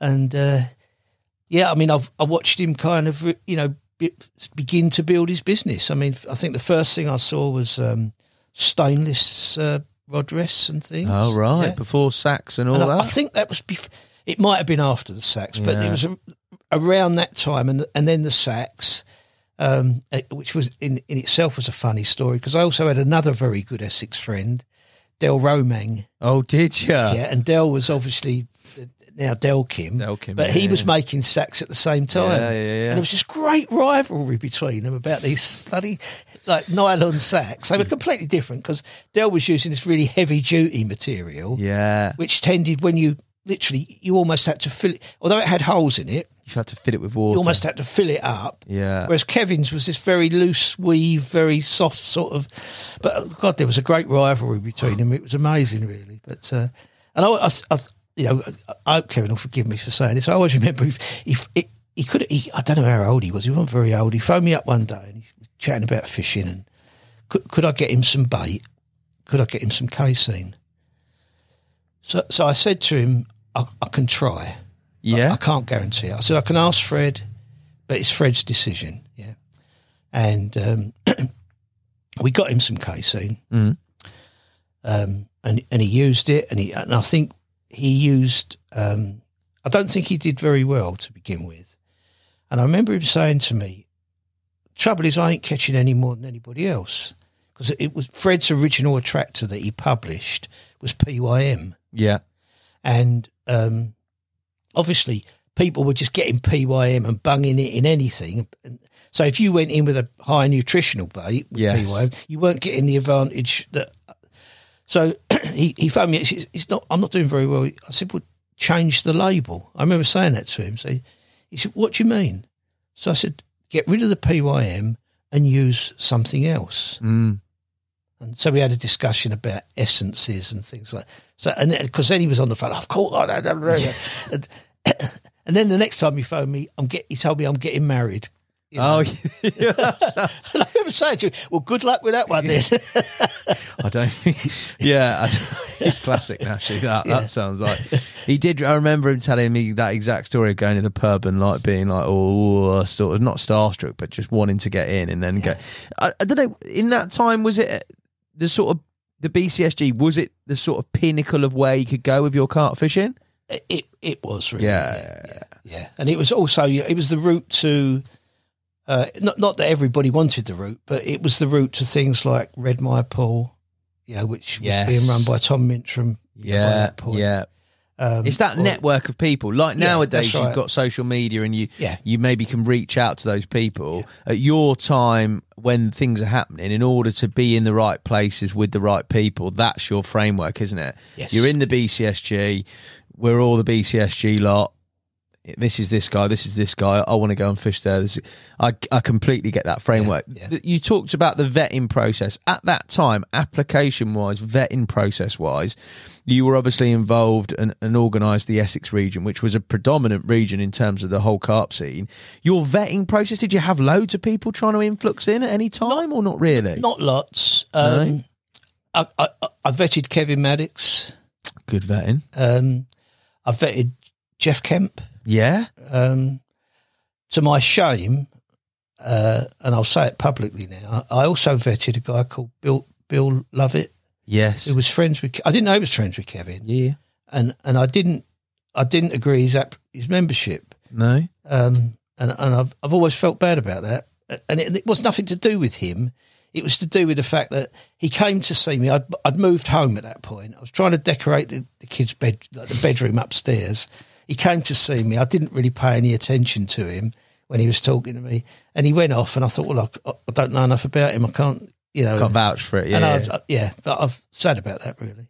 But we're st- I think we're still mates. But there you go. Yeah, mate. You'd be. It is what it is, isn't it? Do you know Yeah, what I mean? That's right. Yeah, but yeah, th- th- they're, they're people. Um, I, I vetted um, guy called Mickey Mickey Lindsell.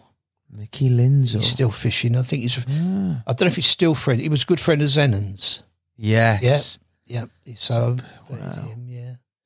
Um, and then I had this massive falling out with Peter Mohan over something. you know, Yeah. that which something and nothing really. I mean, because the British Carp Study Group was um, the pinnacle, as you say. you Yeah. know. I remember going to um, an AGM uh, that was held in a caravan on Duncan Kay's Lake when he was still running. Can you imagine uh, how many people you get in a bloody caravan? Yeah, I was going to say it's not a big meeting. No, Now, no, it? no. And I and I, I remember saying to him I, something like, like why don't, why can't we just hire a hall, you know, or a room, or uh, in front of other people? And he said um, we can't afford it. So I said, but we all pay our subs, Peter. Yeah. So he said, well, but it all goes on the magazine. So I remember, you know, like, I mean, I'm not saying he was fiddling because I don't believe he probably was, but Yeah. it, it crossed my mind at that point. Yeah. yeah. And I remember saying to him, well, if if we had accounts, we'd know how much money we got, you know, because there were never any accounts published or anything like that. So, and that was it. You know, I was I was Mister. Uh, Black Mark. Yeah, yeah. yeah, yeah. and funny, I still remember the, the person. No, people were kind of. It was almost like a fear.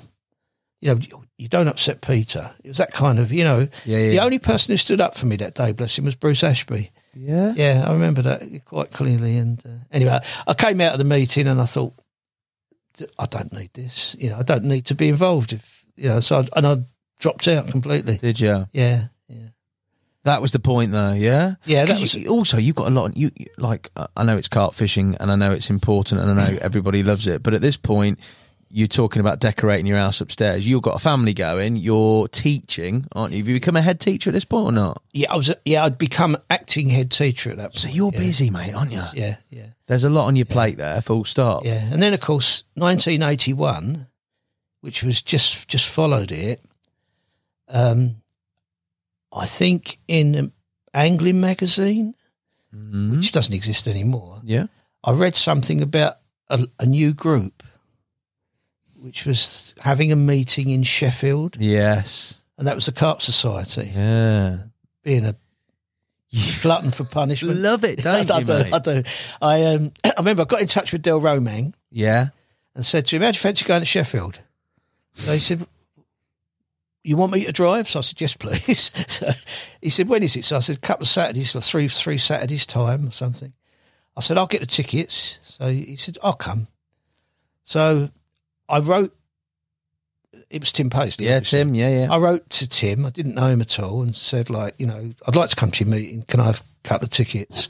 Um, I, um, I like yeah, I'd like a couple of tickets. I fell out with Peter Martin, which is why I now have no interest in the British Carp Study Group. And Tim, I, unbeknown, I wasn't expecting. He wrote me a long letter back saying. Yeah.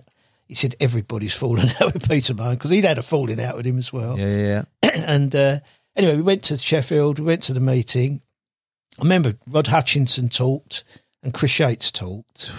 There were only eighty. I mean, it sounds bizarre, but there were eighty people in the room, and because that was the you know the maximum number you could have. And when it broke for lunch, um, Tim said to me and uh, Dell, "I'd like you to come into the side room with a few other people." Um, so we went in, and he, he said, "Look, I'm going to I want to get this gr- group going. Like, are you prepared to help us?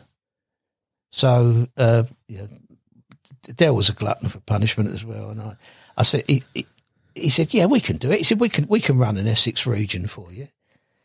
so that was the start really. Um, What year is this? Did you say? this is 81. 81, isn't 81, it? yeah. And what I remember was, I mean, because of my previous contacts with um, uh, Brentwood. Yeah. that's where I went to college. I said to him, "Oh, I know a pub in Brentwood that's got a room upstairs. If if we can sell enough beer, he'll let us have the room for Yeah. nothing." I said, "Let's let's organise it there." So that's pretty central for people.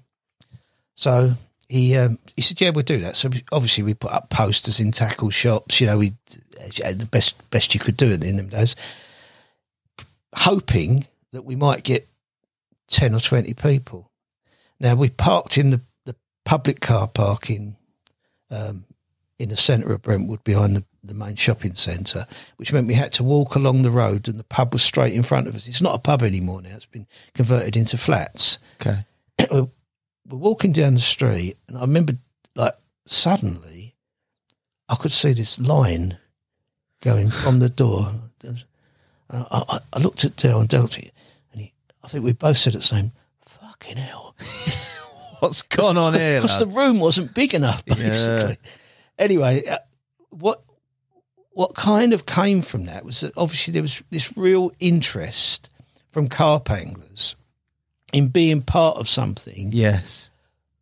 but that you didn't have to be special to be part of it. You know, you didn't have to qualify. You didn't. You could just pay your money and join. Um, and that was the start of the Carp Society, and and it's kind of crossed my life so many times over the last that's a- forty years. It's uh, That's a chapter in itself, Yeah, isn't it, yeah, mate? it is, You've yeah. written books already, mate. You could write another few on on your life with involved in sort of organisation and the development of carp fishing. The that that sort of I don't know, I don't know what you'd call it, whether it be tribal, whether it be something, but I feel that's always been even carp anglers nowadays, not to the extent of the BCSG and and maybe the Carp Society, but there always is that sense of like a collection and belonging to something, isn't Yeah, there? Whether it be yeah. your brand, whether it be what terminal tackle bait you use, bait company uses, or you even see it now that that sort of people wanting to belong or to to sort of yeah, I don't know, attract to a similar types of people who are, are feeling it. I don't know what it is. Maybe it's a human nature thing. I don't know. But it's interesting that you say that there was that big sort of expanse of sort of everybody else wanting just to get involved in the carp society at that at that formative stage. uh, it was amazing. It was because we went on to, um, I think the first, the first ever big event the Carp Society ran. I'm pretty sure was at Hatfield Polytechnic. Okay.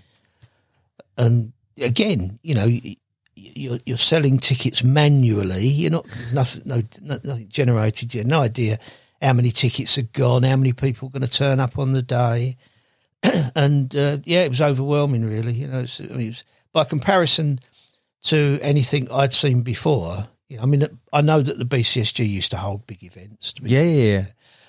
It, it was just it just shocked me that so many people were interested in coming along, and then it then it moved to Dunstable, Mm. Wembley, and you know, crazy, crazy. the the sort of I mean, you, you reference Rod there, Chris Yates. The, the the experiences you've had of those type of people over the years, Rod. I mean, everybody that has talked about Rod, I think, has always said pretty much the similar an enigma, a complete and utter maverick, and just like off the wall, Yeah. but brilliant at the same time. Oh, yeah, very yeah. functional. For you, your experiences of of, of Rob similar? It, yeah, it, I, I first met him uh, when Fred had moved. When I said Fred moved to Snodland, yes. Fred started fishing at Johnson's. Yeah, yeah. And although I only fished a couple of times at Johnson's, I frequently would drive down to see Fred, go to his house. He wasn't in, he was fishing, go and see him at, over at Johnson's Lakes. And that was where I first met Rod because I remember, I mean, I'd heard of Rod a lot before. Mm. Um, but he was fishing. Now, let me. Th- Fred was on the road lake. Rod was fishing on an island that he'd waded out to, be on the lake behind. Now, that I think that might be been called the Island Lake, but I'm not sure. Yeah, Right. um, and he was the messiest angler you could ever see. I mean, stuff was all over the bloody shop, you know. Um, he, he knew how to catch fish. There's no doubt about that. Uh, one of my proudest moments, and I don't mean this to put him down in any way, shape, or, or at all. In the eighties, when I um, was fishing at North Harrow, um, which was where I went after I finished on Savay, um, when the pedigree of North Harrow became sort of, you know, got into the Yeah, yeah, yeah. Everyone was turning up. You know? Were they? Yeah. Um, and I remember once I, I had one of those kind of like red letter days. I, I think I had three or four fish. I, I, I sacked them up Yeah. and uh, I went looking for someone to take a photo for me. Who did I walk into but Rod? Rod, yeah. I mean, having him come and take those pictures was absolutely kind of. Uh, yeah, you've got one of them. I sent you. Yeah, one. you have sent yeah, me one, yeah, mate. yeah. I've definitely So, got you that. Yeah. Yeah. You- But what I what I liked about, I mean, the thing I love about people like Rod Hutchinson, Chris Ball, um, yeah, Bally. they're they were the same with everybody. Yeah. Yeah. If- a ten year old kid came and talked to Rod or Chris, Yeah. they would give them time. Their mates would come along and try and drag them away. They would almost say, "No, let me finish this first. Um, and you don't. That's not something. I mean, I've been to so many bloody shows now. You know, you you you, you see it all the time. You know, so a little kid who's really, or a young man, or even an old man for that matter, has found the person he's most ever wanted to talk to in his life. He's two minutes into a conversation, and one of their mates comes along and intervenes and starts taking the mick and pulling them away, and they go. Yeah.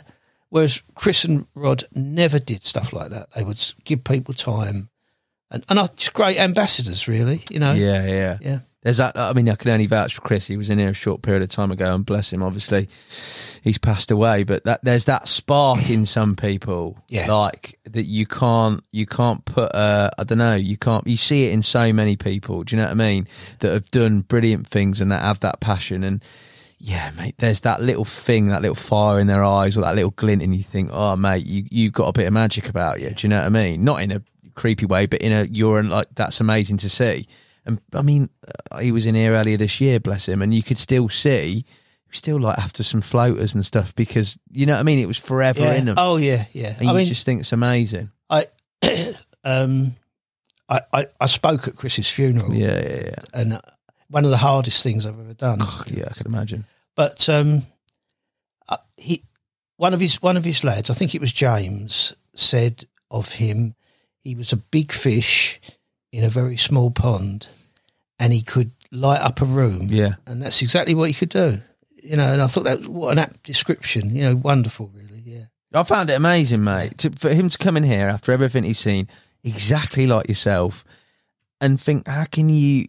I wish I would have even fifty percent of the sort of enthusiasm and passion when I'm, if I ever get to that side of, do you know what I mean, of doing it. But yeah, like as you say, infectious, and it's it's nice to hear that the likes of Rod and those people that I was never fortunate enough to meet st- had the same sort of charisma characteristics all the way Oh, throughout. yeah, It's wicked. yeah. You referenced a very significant place there.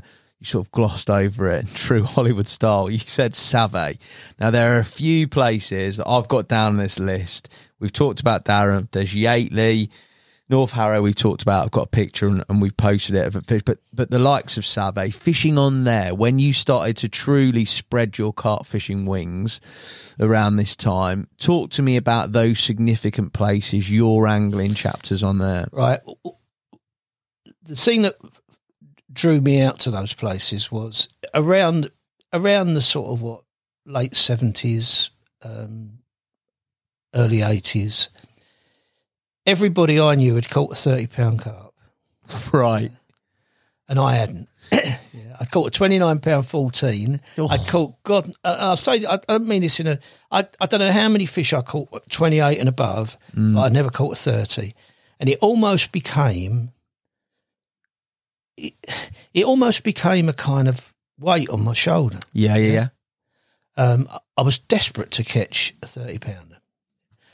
Um, Bob Davis, who was running Savay when it first started as a syndicate, I'd met him at Darenth because he was fishing. He didn't have the hair, but he was fishing with Kevin and Lenny. Yeah. Yeah, along with somebody else called Keith Gittins, I think. Keith, yeah, Keith, yeah, Keith. Anyway, um, and I said to Bob, I didn't know about Savay in the first year. You know, but the first year, it was, I said to Bob, if you ever get any vacancies, is there any chance I could join? Now, the trouble is, you, you it's in saying that it become. I think it almost becomes incumbent upon you when, you get the offer, you join. Yeah, Yeah. of course. Um, so the year after, 1982, Bob got in touch with me and said, I've got a place for you. Uh, and he said, I've also got a place for Bob Morris if he wants it. So Bob and I joined. Yeah. Um, now, in those days, there was a closed season. Um, it was rotated. Was it you rotated could, then, yeah? You could fish one week, and- you could only fish the canal bank. Okay. So you literally had the road bay Yeah. and the canal bank, and that was it. Yeah. Wow. Oh, and uh, what Alcatraz? You could fish out on Alcatraz. Oh, okay. Point, yeah. But you couldn't fish on the Long Island, the Bailiffs Island. You couldn't fish anywhere on the Colne Bank at all. Um, on the river bank, the canal bank you could fish, the river bank you couldn't. Um, and so the swims were kind of at quite a premium. Mm. Um, so, and bear in mind, for me to get down there on a Friday because I was fishing, uh, working, Working, yeah. it, it was pretty difficult because the M25 hadn't opened. You were driving across London. so I said to Bob, I don't want any kind of special favours, but if I forego my fishing to anything other than when I'm on holiday from school, Mm.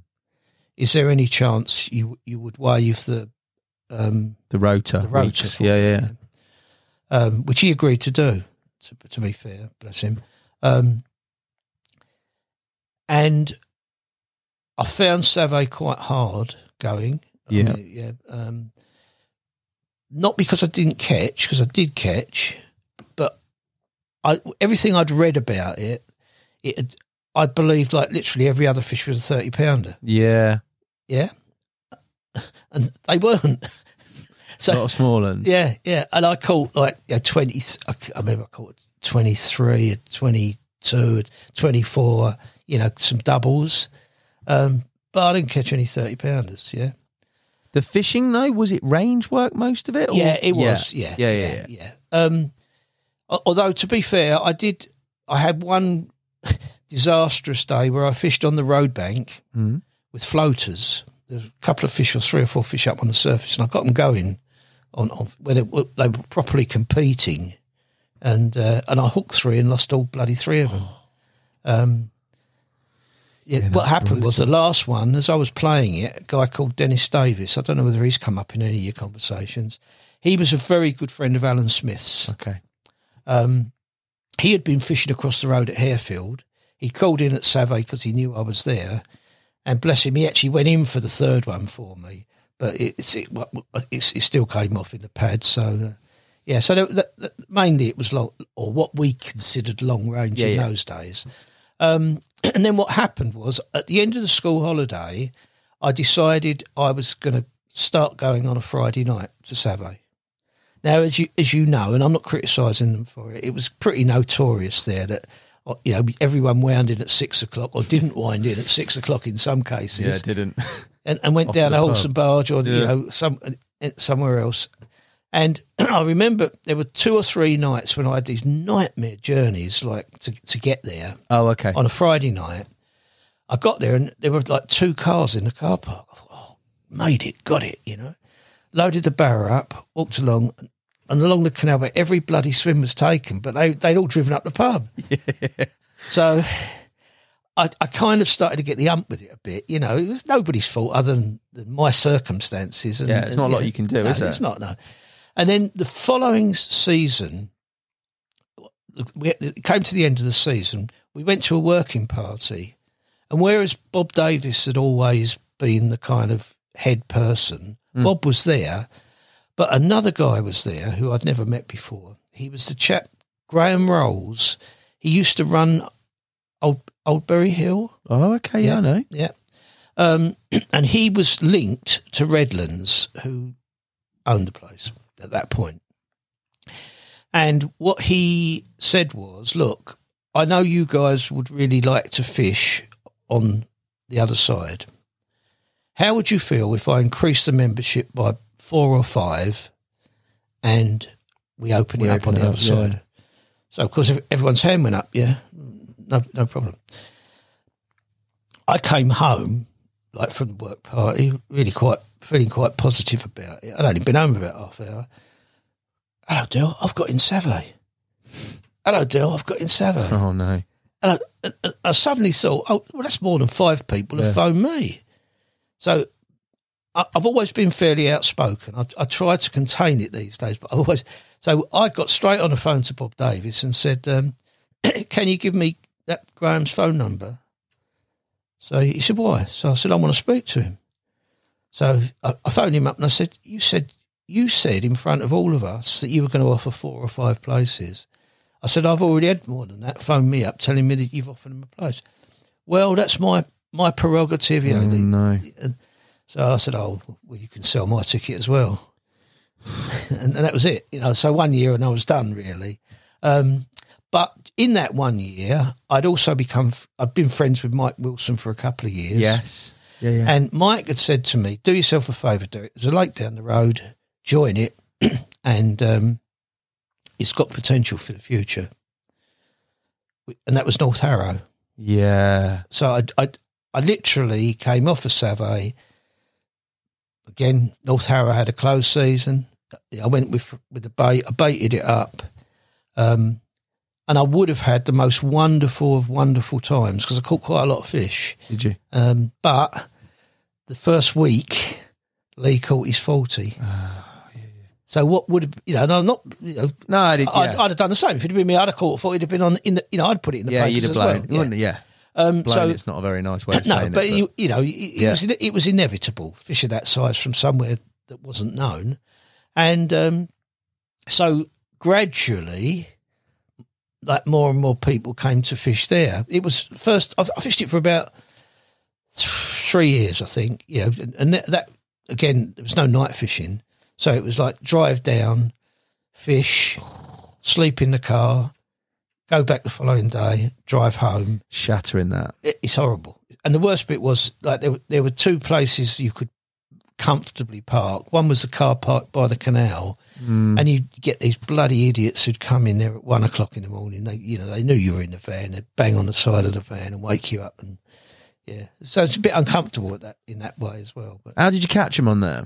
uh, HNV baits, um, fishing at mostly fishing at range Yeah. um, and and but really trying to predict where they might be. Okay.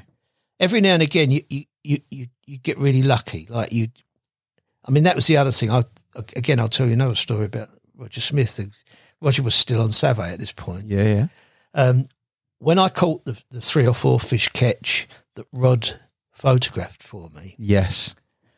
the thing I was going back the following day. The thing to do was never acknowledge you'd caught anything because if you went back, someone would be in the swim you were in.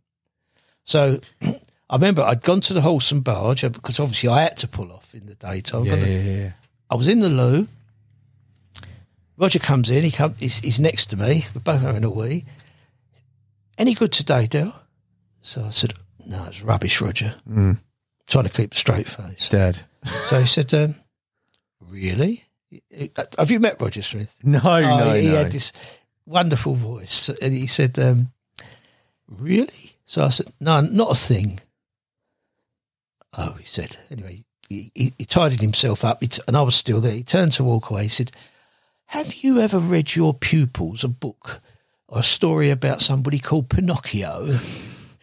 Because Rod had told him. He told him, mate, But anyway, yeah. as it, as luck would have it, I got back in the swim again and caught. So that was one way. If you could find the fish and then feed them as you were leaving and get back Get on back them, the on 'em, following- you know, that you'd hold them um, and, and, and or have a few hanging around at least and have another chance.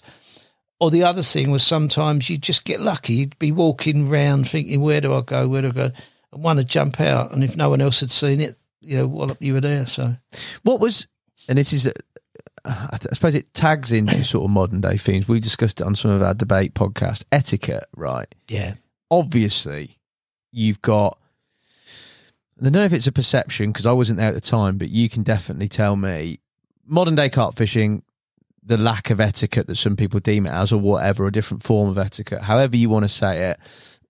At the time when you're fishing these venues, obviously there is the whole pub chuck, leave the rods in, go off to the pub, that scene going on. But then coupled with that, when people talk about etiquette, people leaving you alone to your fishing, if you were catching them days only, if people did find out where you're catching them from, is that swim fair game?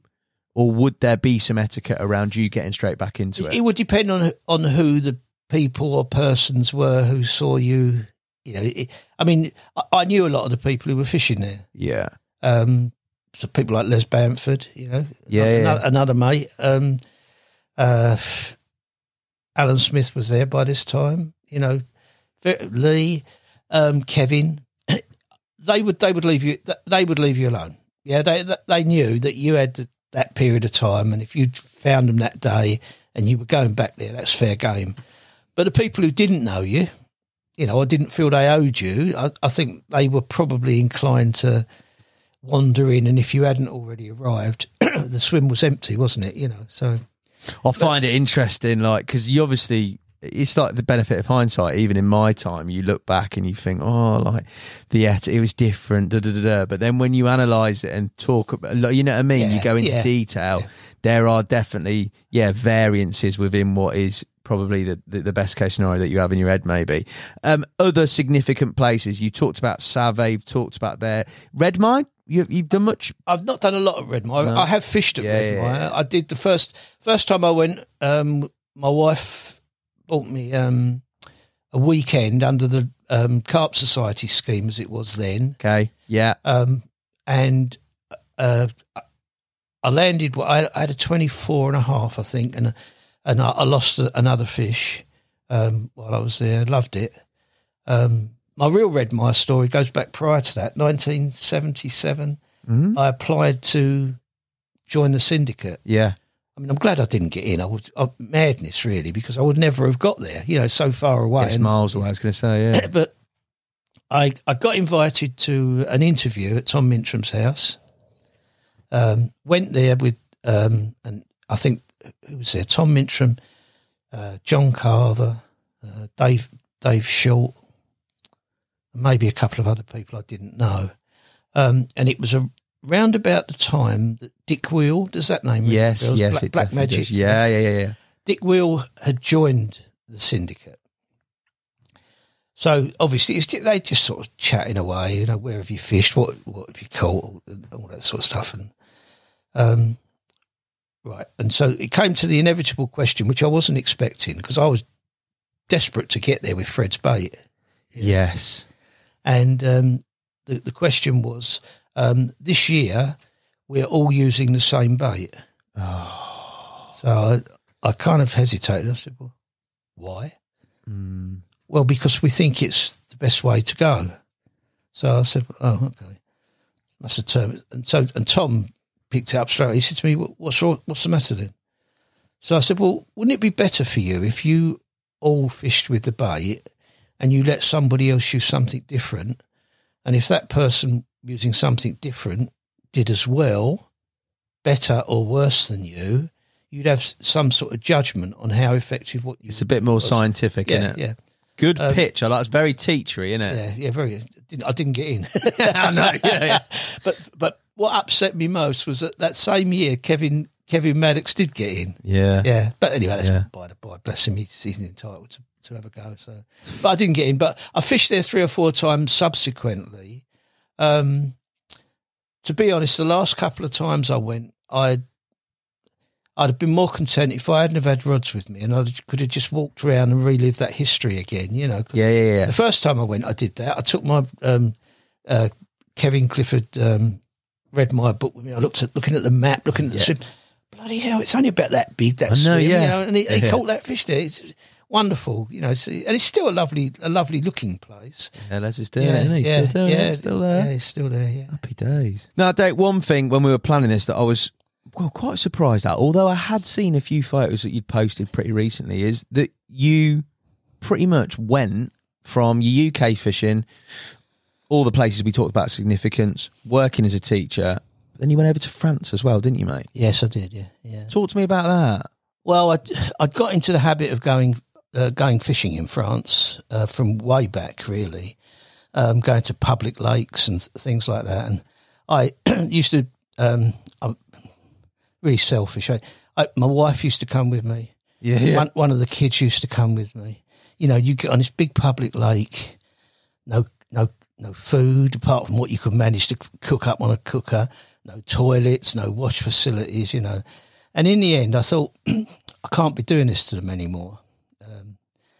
So, and because I get also when you're fishing like that, you end up get you get ratty, don't you? Bad tempered, Yeah, yeah, yeah, you know. Um, well, I do anyway sometimes, and so I thought I'm going to take him on a fishing proper fishing holiday. We'll book somewhere that's got accommodation on the lake. We'll have it to ourselves. You know, it'll be nice. So I started doing that. You know, I, I, and I through that I got to know um, somebody called Tony Miller. Okay. Um, Tony uh, lived ne- fairly near to where I lived, and I was introduced to him by Paul Selman. Tony had bought two or three lakes in France. Initially, bought one for himself down in Limoges, Yeah. um, and then decided that was like a long way to drive. So then he bought another one a bit near the, uh, you know, the, Crossing, yeah. Crossing. Calais. and um, he then bought a lake at Le Mans. Yeah. And Paul Selman, another name from the past, who you know I, know well, Paul. Um, Paul said to me, um, "Tony's bought a new lake, and he wants a few people to go and fish it and see what's in there." So, I, we, I went. I went with Paul. I went with Brian Scoils, with Martin Scoils. Yeah. yeah, and um, and we had a great time. You know, we caught quite a lot of fish. Um, uh, the fish weren't huge by French standards, but there were certainly some thirties in you know that we caught. Um, and through that, I got to know Tony. Um, I mean, you can edit it out if you want, but I'll tell you the story of how I got to know Tony properly. Go on. Um, each night on when we were at Le Mans, Yeah. um, Paul Selman would, would turn up.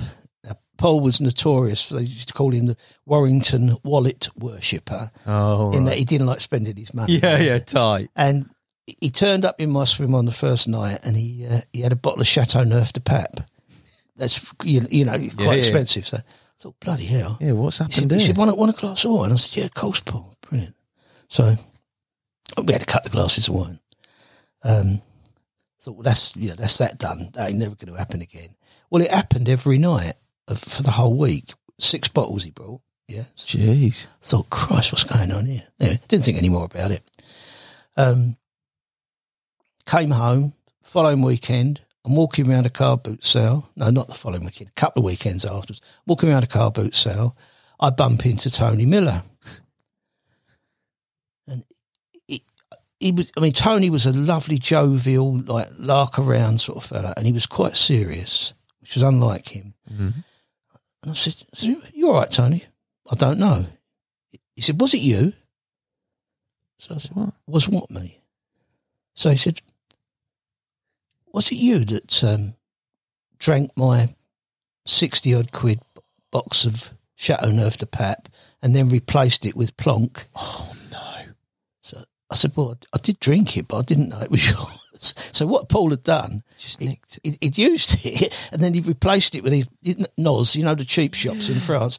They selling it for like 95 cents. He'd replaced it with five, five or six of those bottles Well, like you instead. wouldn't you know. notice. Uh, oh, well, there you go.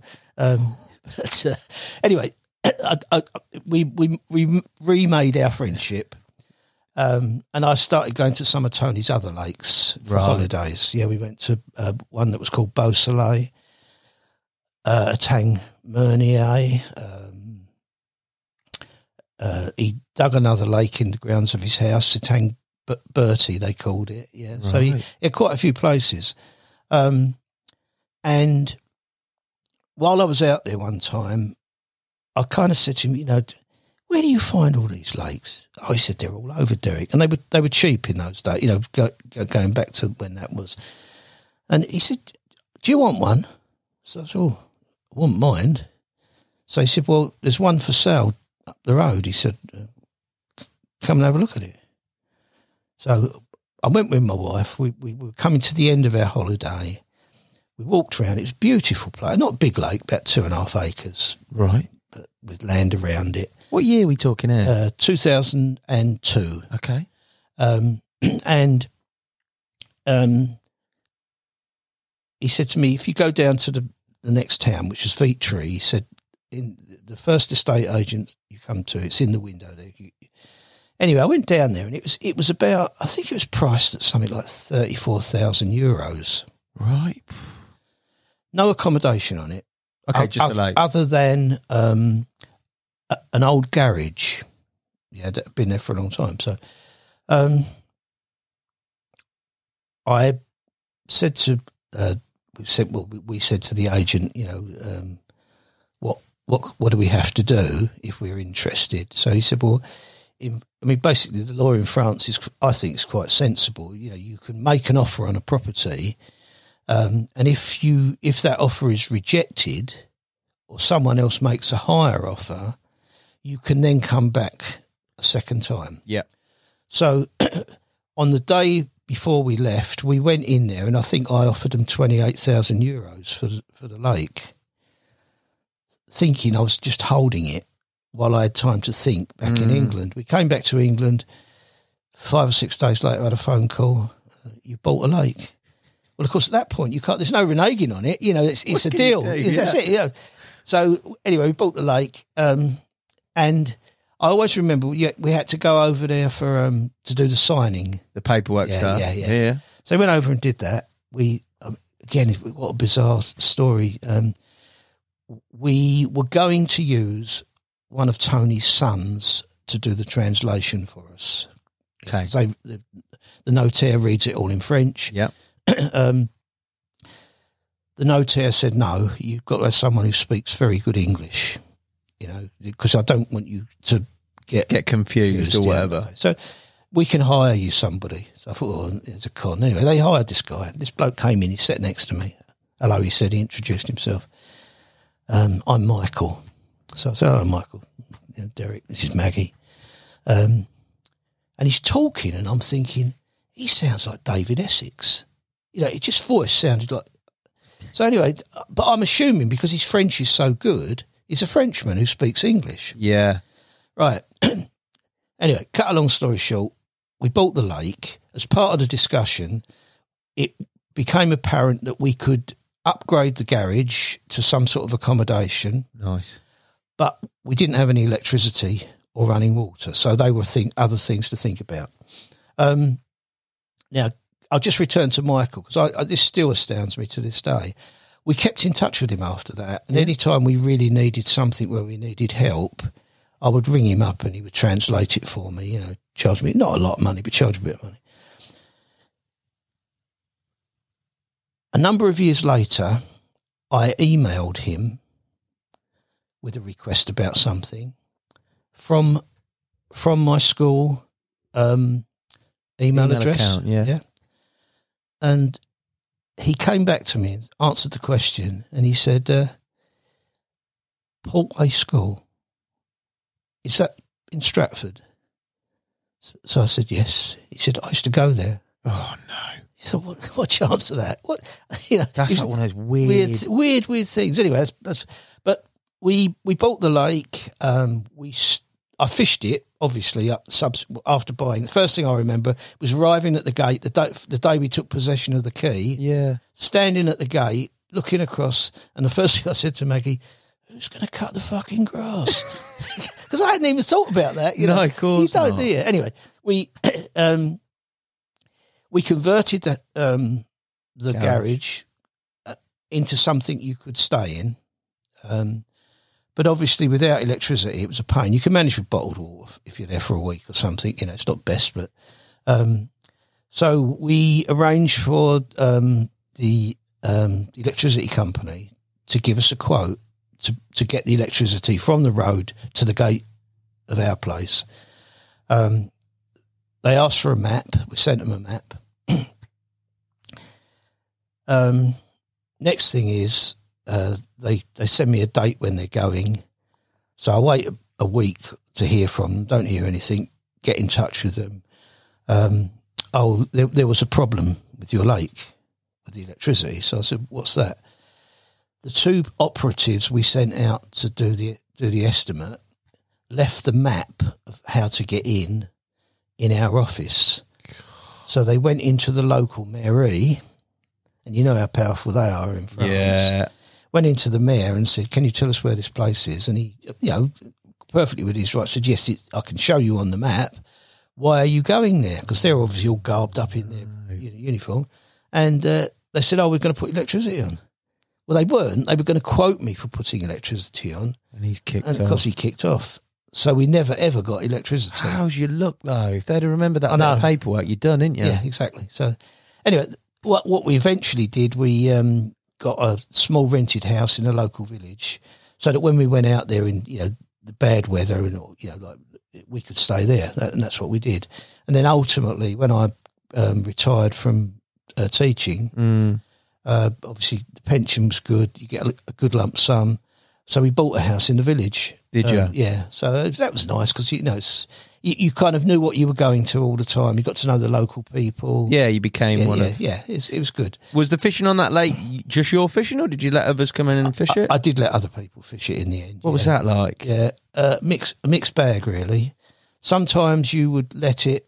In fact, I let it through a, a, a booking agency, yeah, or I let it to people who got in touch with me directly. Um, what I never took account of was with a booking agency, they would just say to you, "How much do you want?" Mm. But then they would stick a huge lump on top. Whatever that, yeah. So whereas I thought what I was asking at the time was entirely reasonable, and anyone who booked through me didn't ever complain about the cost. yeah. Um, I, I started getting complaints from people who booked through the booking agency. Because you couldn't factor in that commission. Yeah, yeah, and also because they thought they hadn't been told there was you know there was no electricity, and but you could use the generator. You know they'd gone expecting the whole baggage. Um, so we did it. Some some weeks people would go there. uh, You know, I used to let two anglers at a time on there, but they or bloke and his wife or bloke and his girlfriend or whatever. Um, some weeks you'd go. Someone had been there the week before. You wouldn't have had a clue anyone was there. Mm. Other weeks you'd go, there'd be line hanging on the tree on you know, the far side trees where people are casting the trees and just pulled for a break. Um, yeah, little cigarette ends on the floor, you know, all the stuff you don't really want. Um, so it's a, it's a mixed bag, but and I and I kind of my heart actually goes out to people who have to make their living doing that Mm. because they must have to put up with some real difficult stuff, or they must be as hard as nails to be able to cope with it. You know. Uh, Fish stock wise, what was in there? well, what was in there originally was um, a stock of uh, mainly commons Okay. um, and a few what I would call throwback mirrors, like mirrors sparsely, not spar, heavily scaled. Um, they were, I suppose, up to about ten pound. They weren't big fish. Um, so what I did was I I got the lake netted. I put back some of the originals, sold off a lot of them Yeah.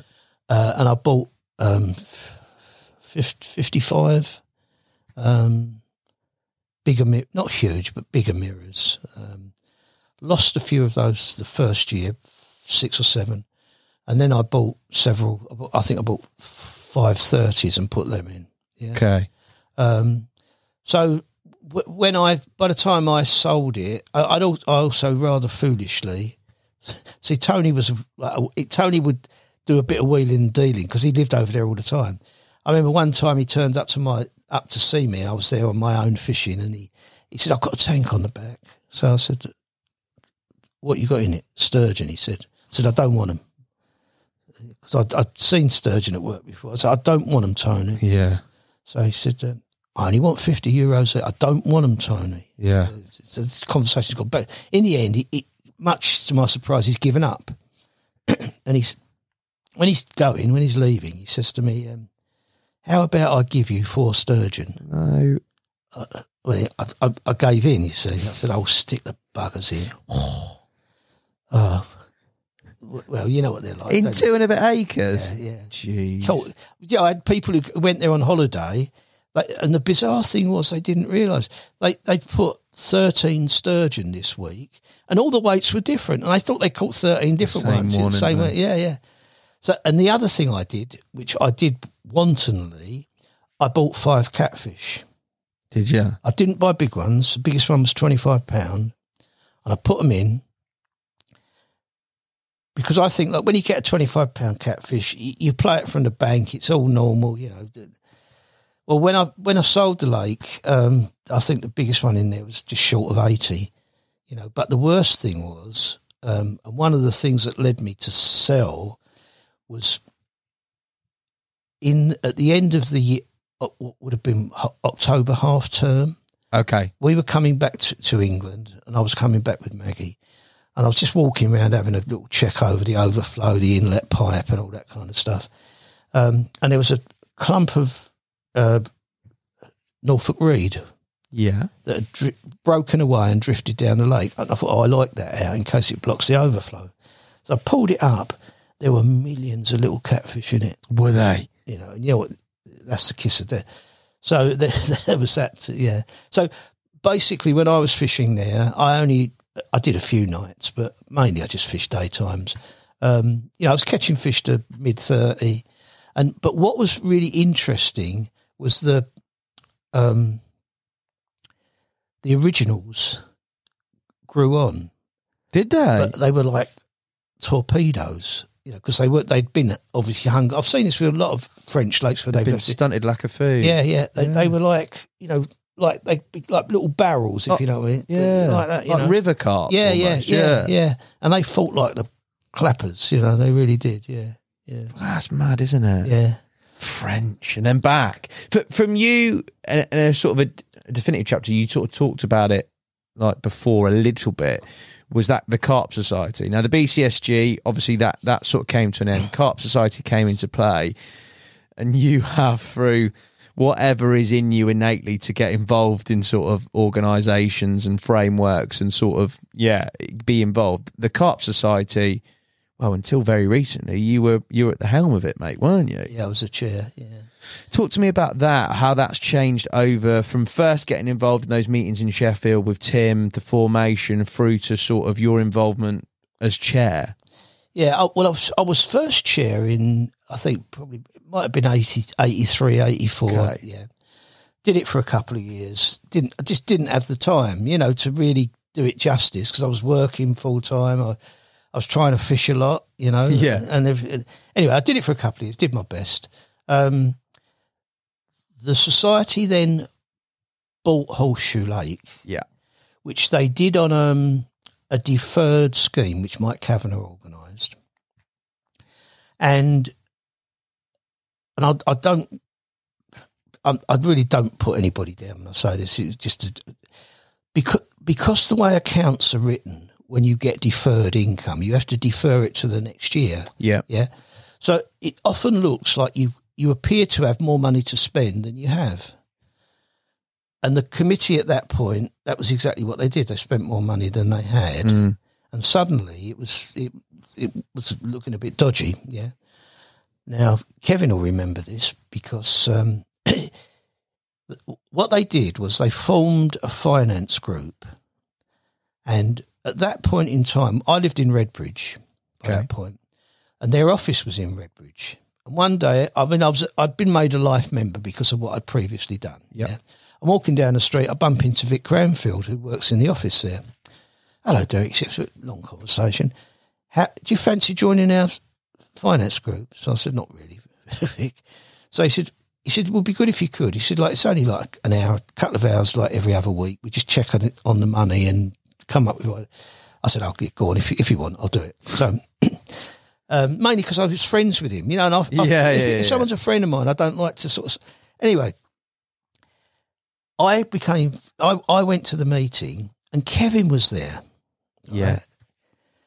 Uh, and, and, and, and I think Kevin, I don't know why, I think he, all he, he said to me at the time, what do you bring to the table? You know, you, you know, you're, you're a school teacher, you know, so, so I said, well, yeah, but I manage a budget as well because that was at the point that I mean previously the, what used to happen when you were first when I was first ahead was the local authority give you a Yeah, little the bit of money yeah. and that was it. Um, and it wasn't a lot of money either. But once LMS came along and you became responsible for employment and It's buildings, and yeah, so it was a lot of money, like talking like millions. Yeah, Mm. um, and so I did have that understanding, and I also had the understanding that you couldn't spend more than you had you know, because if you did, you got you were in trouble. So I, I remember saying that to him. He said, "Oh, I've not, not thought of it like that." So, so that was, and then somebody called Peter Cameron Lane, who I think was Kevin's, um, I was going to say architect, not architect, um, did his accounts. Oh, okay. He's accountant. Yeah, accountant. Good, good, comment, good comment. Um, so I, he- he joined the group as well. So you know that it was quite interesting, and we worked our way through it. Um, and eventually, I got drawn back into the Carp Society. So what happened was some of the former people stood aside. Tim got involved again. I Yeah. got involved again. Um, Les Bamford got involved again. Les was the chair. I was the vice chair and the finance person, and Tim was there. And because it, this, in all honesty, I didn't do it for through any sense of like self endearment or anything. I could have done without it. Yeah, hundred percent. But I did it because an organisation that I'd been part of in the beginning was falling to pieces. Yeah, Mm. and what happened was it it actually set up a kind of fair amount of animosity. So every time we had an AGM, and in those days, you when they were at Dunstable, you went to an AGM, you'd have two hundred people in the audience Yeah. and you'd get like real difficult questions about the money and you know uh, uh, Because anyway, what was membership? Uh, in those days it had got to about 3000 yeah um it's it it's eventually sort of uh, topped out about five and a half thousand Did Um, it? yeah and it's now down at probably 1800 so that's you know, that's the kind of um so so we we did that for quite a while um and and I mean that involved endless bloody meetings. We used to go. Maggie and I used to go to Lechlade and Yeah. stay stay in the new inn in Lechlade for a meeting on a Saturday, we used to meet with the bailiffs and all those kind of people, and and Tim, you know, and various other people. And then Sunday we would drive to Bromsgrove on near Birmingham, Yeah, I know Bromsgrove. yeah, Yeah, And, and and and have another meeting there, and then come home and go back to work that's relentless. it was soulless. It, it was, and the worst bit was coming back on a bloody Sunday and having to iron my shirt. So I could, had five shirts for working. you know, That's that was brutal, it, was it was horrible. Anyway, we did that, and the society eventually the, the, the accounts balanced out. It Yeah. got back on the right footing, out again. Yeah, and then six and a bit years ago, um, out of the blue, I started getting phone calls from various people who I knew well. Um, Richard Stangroom being one. Um, have you heard anything about the Carp Society? Mm. So I said, no. I've heard the lake's up for sale. No, it can't be, you know. Um, anyway, I phoned Tim because if anyone Yeah, Tim was going to know. know, I phoned him. I said, "Is there a problem with the Carp Society?" He said, "Yeah, there is." And he started to talk me through what had happened. You know, basically what had happened. If for anybody who needs to know, and you can edit it out if you know, the people who were running it, who'd had revisited the rule book and changed it all and made Yeah. it into a, a business. Yeah. And they were now directors of the business, had decided, I mean, previously, if you wanted to fish horseshoe farriers, anything to do with the Carp Society, you had to join the Carp Society and then apply for your fishing. That's right. So there was always members, so they had to have an AGM, yeah, and stuff like that. Yeah. What they decided to do was get rid of the membership. And They did that by putting the price up to 90 quid a year. Mm. And they said, you don't need to be a member to fish horseshoe. You can buy a passport. It costs you 15 quid or whatever. So suddenly they were the people calling all of the shots. Um, and Miles and Sabrina, Yeah. them, uh, knew something was wrong. Going, yeah, on. yeah, yeah. and, and they alerted Tim. Um, and so it all began. Um, what happened was we held we held an EGM, and the only people who were legitimately members at that point were life members. Yes, of course. Yeah, so that was it. There were about twenty people in the meeting. We held an, an EGM. We invited the other people, you know, the guys who were in charge now to come to that. They're not turning They didn't turn up. No. So we voted them out, and we voted f- four or five of us in. There was myself, Brian Sefton, um, Marsh Pratley, Yeah. um, Greg Fletcher, and uh, and then the fun began really because what happened was, without going into too much detail, they had access. We f- froze the bank accounts. Yeah.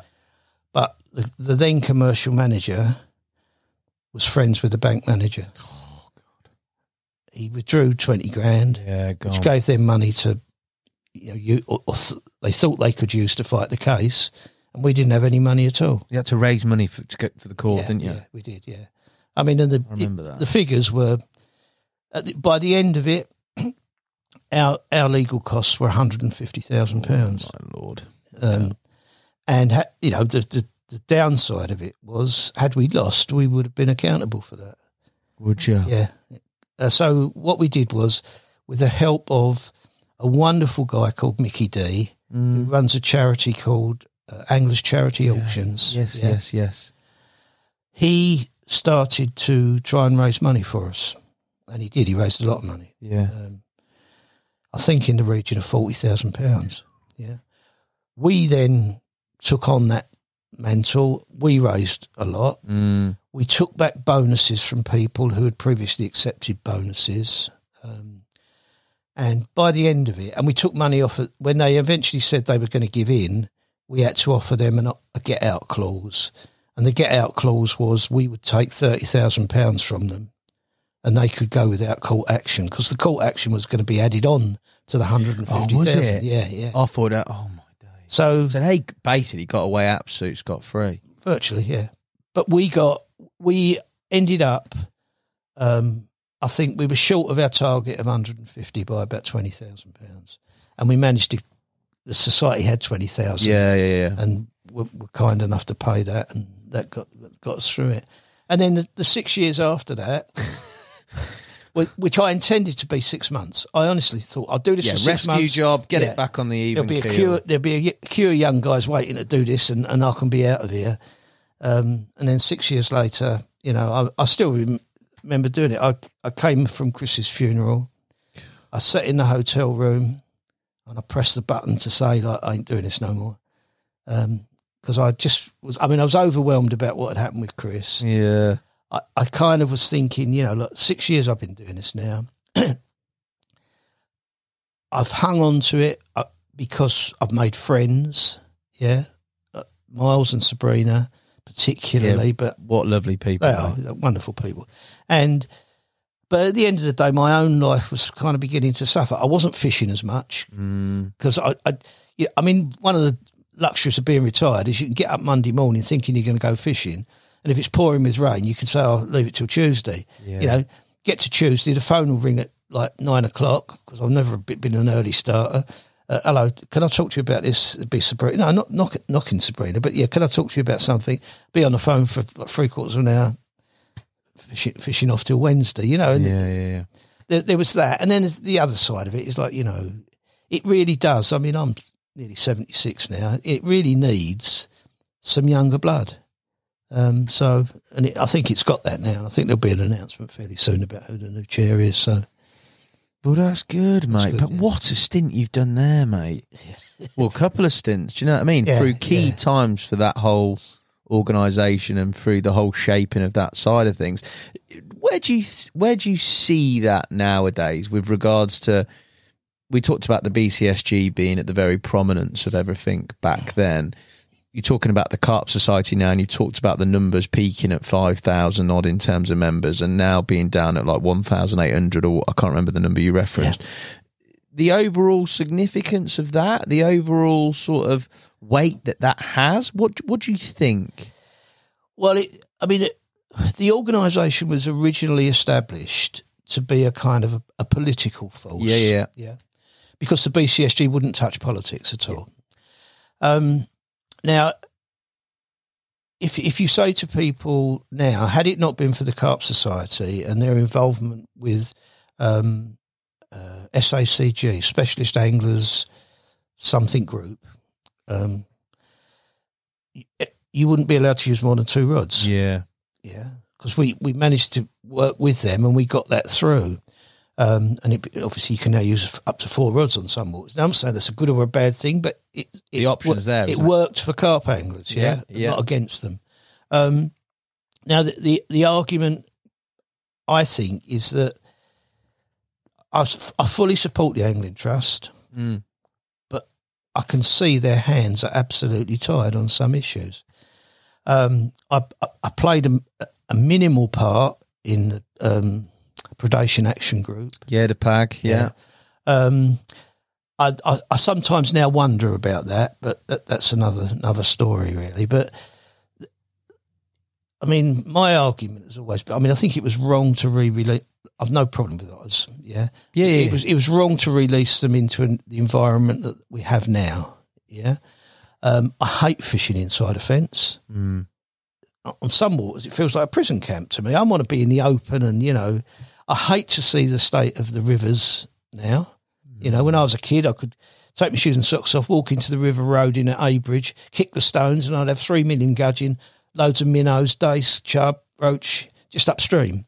Now I could kick the thing. I probably might get a couple of rats swimming about. You know, it's sad. Um, so I think that it, that was what it was aimed for. Now it lost that with the with all the court case and everything. And the, the last five years have been about trying to rebuild. So you know, the Yeah. first first thing you have to do is um, let's have another. Let's let's do a magazine. You know, I remember the, the oh no, they're they're, they're they're finished. Well, yes, they are. That's why we need to start one. You know, that we need to now. Carp Fishing magazine um, is a good magazine. You know, it has interesting reading. The members like it. So that's one fault back. We gave up doing Sandown, Yeah. but which was sad. Um, and now someone else has taken Sandown. There's going to be a Sandown show this year.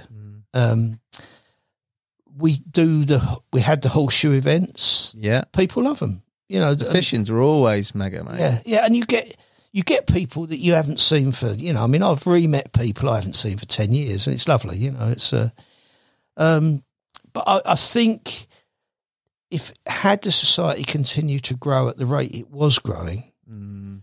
it would actually could actually be a real force now in terms of like angling because you don't have to restrict yourself to carp. You know, I care as much about my, my mates who want to fish for barbel and chub and goodness knows what else, and they're getting it messed up. You know, if you've got a big organisation, people have to listen. If you've got a little tiny group, you, you know, you, you're a lost voice, really. I think, as you say, that that sort of difficult period, shall we call it, in the middle, has has has been detrimental in terms of that. But hopefully, new blood, it rebuilds, and and because it is, in essence, in its purest form and what it was made for, is a great voice for us. Oh yeah, to be able to levy our point rather than sort of not be swept into the carpet. That's horrible to say, but to be sort of palmed off. Yeah. There's sort of strength in numbers, isn't there? There is. And there is a chance there for that. So hopefully, as you say, like people new involved get involved and, and sort of back it to the point where, yeah, you've got that strength and unity in numbers and, and things can happen. But mate, you've done an incredible job at navigating a very difficult time and being involved in those difficult times at the start and during all that. And, and yeah, it is where it is and only still going, I think, because of the strength of you and the likes of you that have got involved. So yeah, hats off again to you in all that sense. Fishing for you now? Talk to me about you talked before about you haven't been for a month or so, but for you now, having seen sort of how carp fishing's developed, is there still carp as a, as a sort of carp fishing as a prominence? Has it gone to different different disciplines? What's what? Where are you in terms of that whole spectrum? well, I certainly still love carp fishing. Yeah, but the um, the current kind of situation, as I see it, um, means I've had to really kind of rethink what I do. I mean, I've always been of the view that, um, you know, carp fishing is about just using your eyes and your head and your feet, basically. Yeah. yeah, You know, you, you, you go to the water, you look. If you can't see anything, you, you, you, you make a judgment about the weather. You know, when I was when I when the weather was last like this, where where did I fish? Where's the best place to go? And then it's about putting what you do into action to catch a fish. Yeah. Now, with the growth of carp fishing, on many waters that perhaps I might have been drawn to, um, it's not possible to do that. You know, I mean, and again, I'm not knocking, but it's just a big change, isn't it? I mean, I, I- I used to. I remember when I've that Lady Lake place when I first fished it. You had to park up at the church at the top of the hill, and it was about a mile walk to get round the far side into the. Well, nobody wanted to do it, but I did because I knew the fish well would be over there, and I got the chance to do that. Um, now, you know, you, you I hear guys say, "Oh, it's great."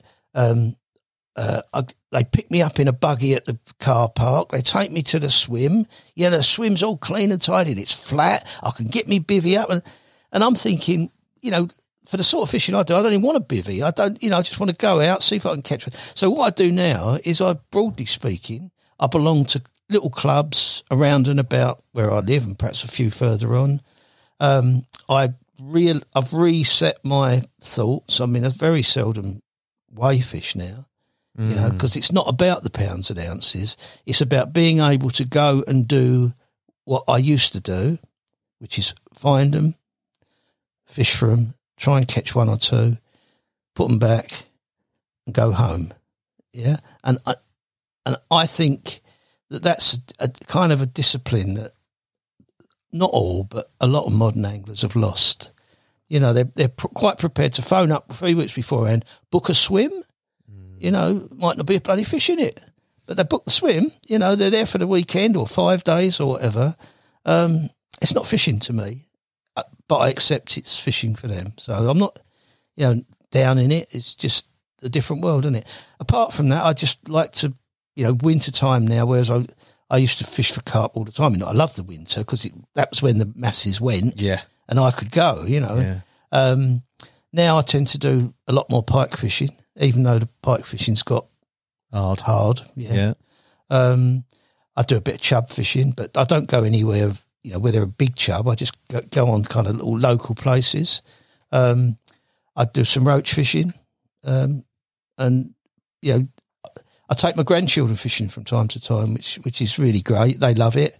Um, I've, I've, I've kind of fortunate, I suppose, in that because I started as a kid, you know, I can tell when they've had enough. Yeah. Yeah, you know. Whereas when I went, and I'm not knocking it because my without my dad, I wouldn't have gone fishing. You know, um, initially, but when he went fishing, I was there till when he finished. You know, um, and it kind of it's again that's something else that saddens me a bit about f- the future of fishing. You know, I know lots of people, and again, I'm not criticising them, but they say I took my kid fishing. He had an 18 pounder Mm. you know. And I have just said, "Has he ever caught a fish on a float?" No. Why? You you know, and you think, well, he ain't going to be fishing for very long. He's not going to kind of enjoy it in the way kids do. Um, and I was saying to you when we were walking down here, um, I had one of my uh, one of my youngsters, well, both two of them actually, they've both done this. We, I take them floater fishing, um, and we do what um, Simon calls heron fishing, Simon Crow, which is basically we sit still, which is a job for them at their age. Yeah, you yeah, know, yeah. And we, we put floaters out and we wait for the fish to start moving on them, and then we throw them closer and closer and closer, and then we put a put a bait on the hook and they stand up and they lower it to a feed, you know, a feeding fish and wallop off it goes. The centre pin screams, you know. I, I grab them around the waist so they don't go with it, and uh, yeah, it's lovely. It's, it's really nice, you know. You see the smiles on their faces. It's brilliant. Yeah, man, that sounds cool. I love the fact that you still do. You found your, if you like, your your bit of fishing, what fishing is, and and you're still out there doing it. Carp sense as well as other species, but it's good that there still is that option, even if it is a small club lake. At least it's it's there. oh yeah, it? I mean, I, I to be honest with you, I mean, we we go. I was saying to you earlier, we go to Norfolk, yes, quite Yeah. frequently. Um, we stay in a, a converted barn. Um, the guy's got a, I don't know, three quarters of an acre pond, you know, in the field. Of course, I go and fish over there. Yeah. you know, I, I just, I'm, I, I just like going fishing as opposed to it's got to be this fish or that fish or you know. I, Yeah. I mean, I think I was in that was in that vogue. I mean, if, I mean, I don't know how much time we've got, but Yeah. the one bit we didn't cover was we didn't talk about Yateley. And we didn't talk about thirties because I still hadn't called. Yes, 30. you're thirty. You went. Yeah. Let's go Yateley and thirty. Yeah, and that's not to big big it up, no, but just no, to no, show you. definitely. Um, I went to Yateley. I fished the Copse Lake.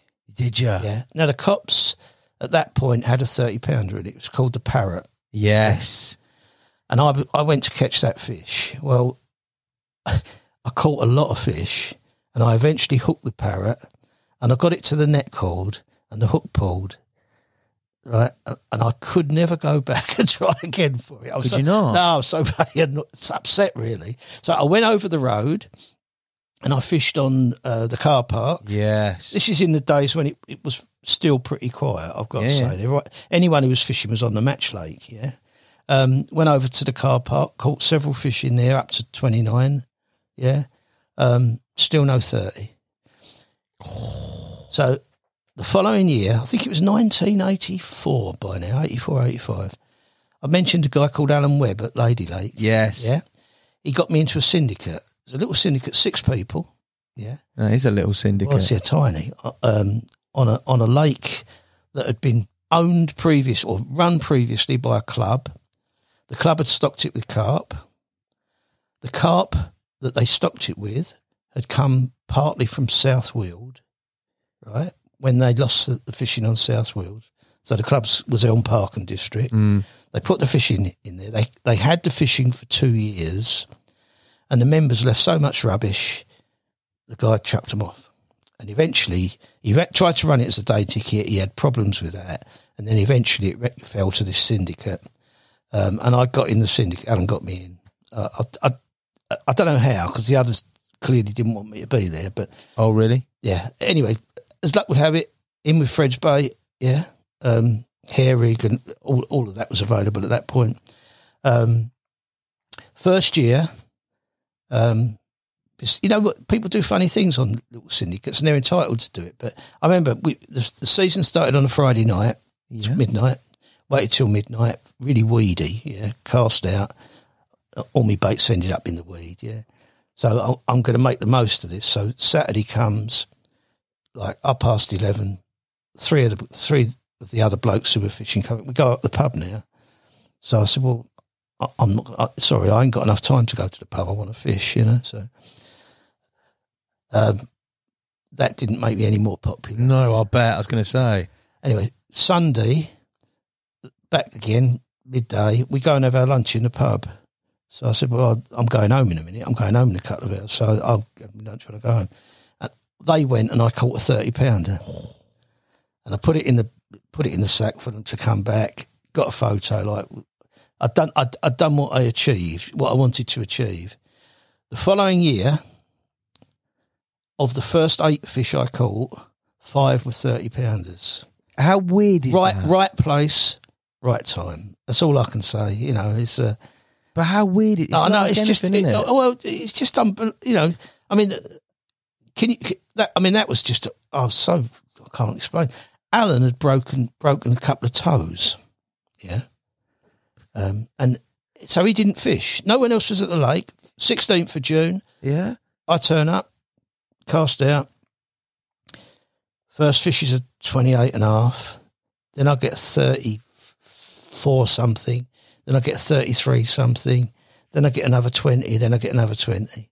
And I've, because I know the others won't come and take the pictures, I've had to phone, phone him. He's hobbled across this bloody field, bless him. Came and took the pictures for me. Get a wheelchair out. It doesn't matter. Just get Get, it. get yeah, yeah. No, but that's mad. It's, it's, you see that. So uh, there's so many comparison stories. But like you look at like that four minute mile, for example, in athletics.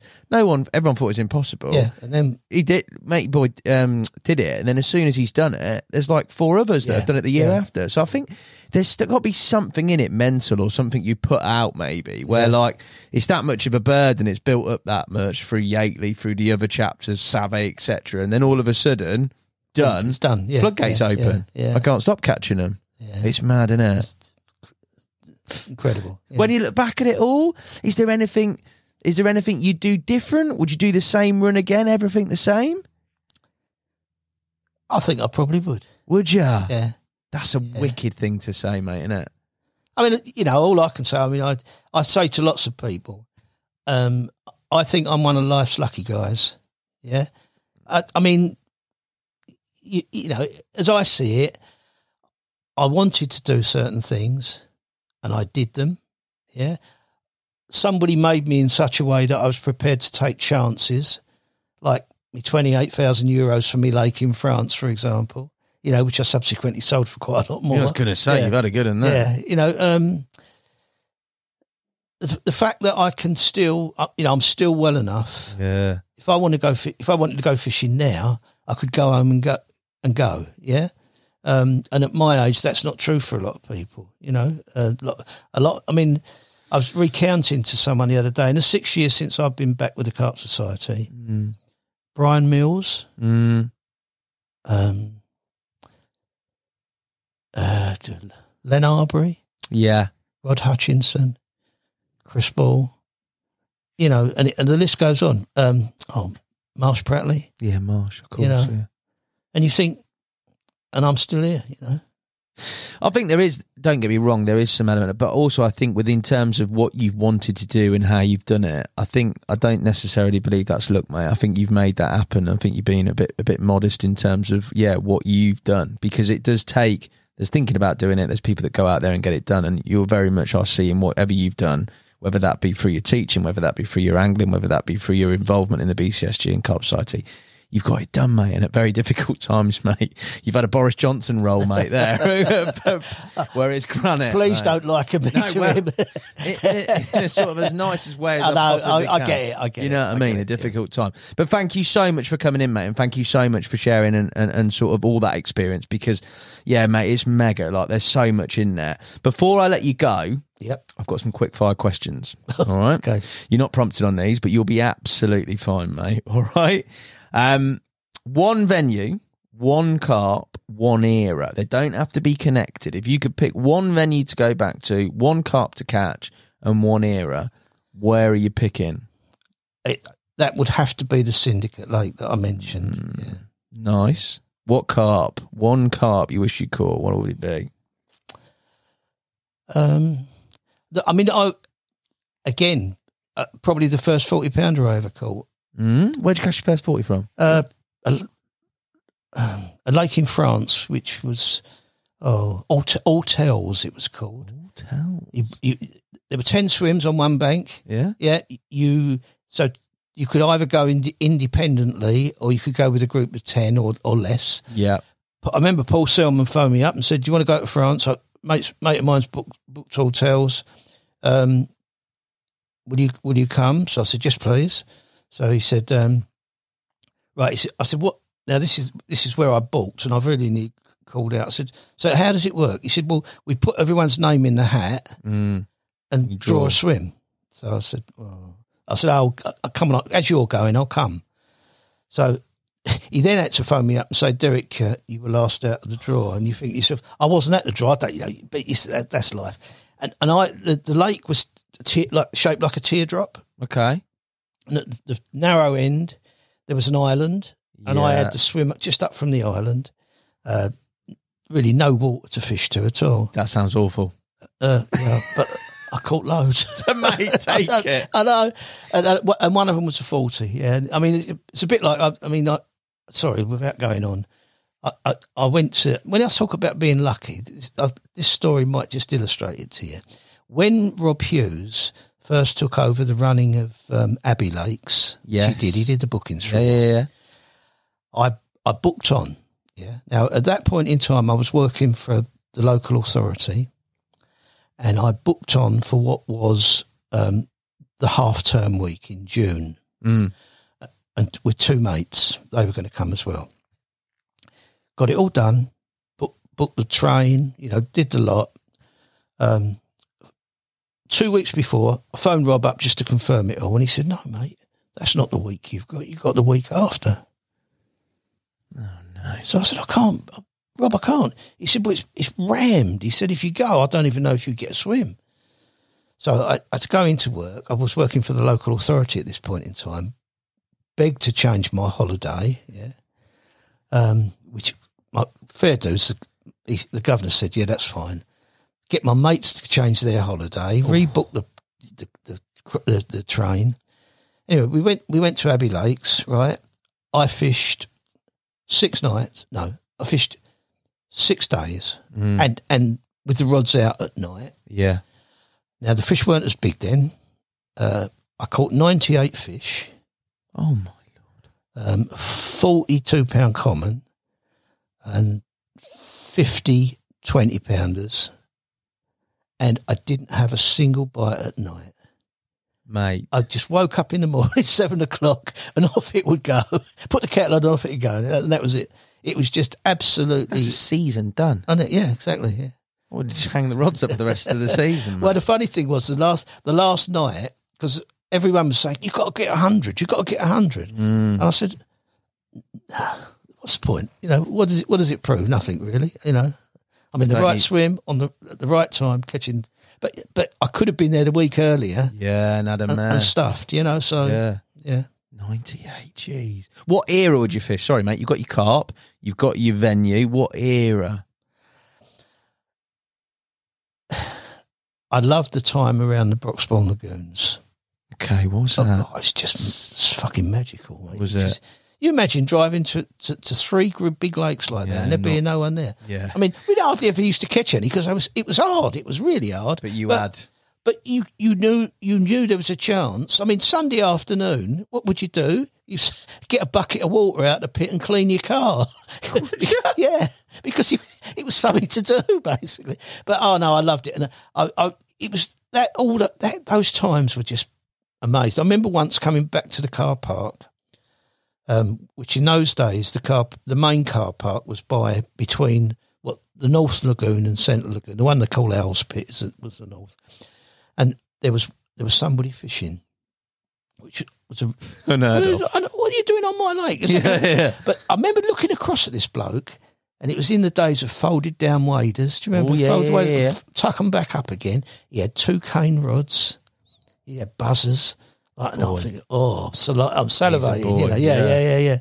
Um, and yeah, now, God, look at it. Can't see the bank. um, I like that. Right. Three celebrities you'd take fishing. Could be past or present.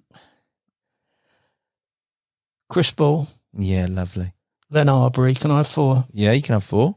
Um, Brian Mills, probably Tim.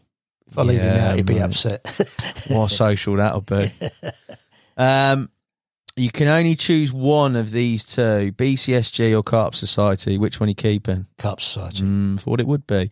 Uh, drum and bass or country and western? That's a very Nash question. What's your favourite? or if you had to pick one, not your favourite. Drum and bass, I think. Drum and bass.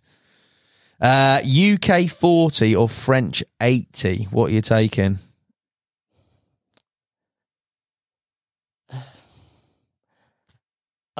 I, I genuinely don't know the answer to that because it doesn't. No longer am I impressed by such figures, really. Mm, Um, I mean, French.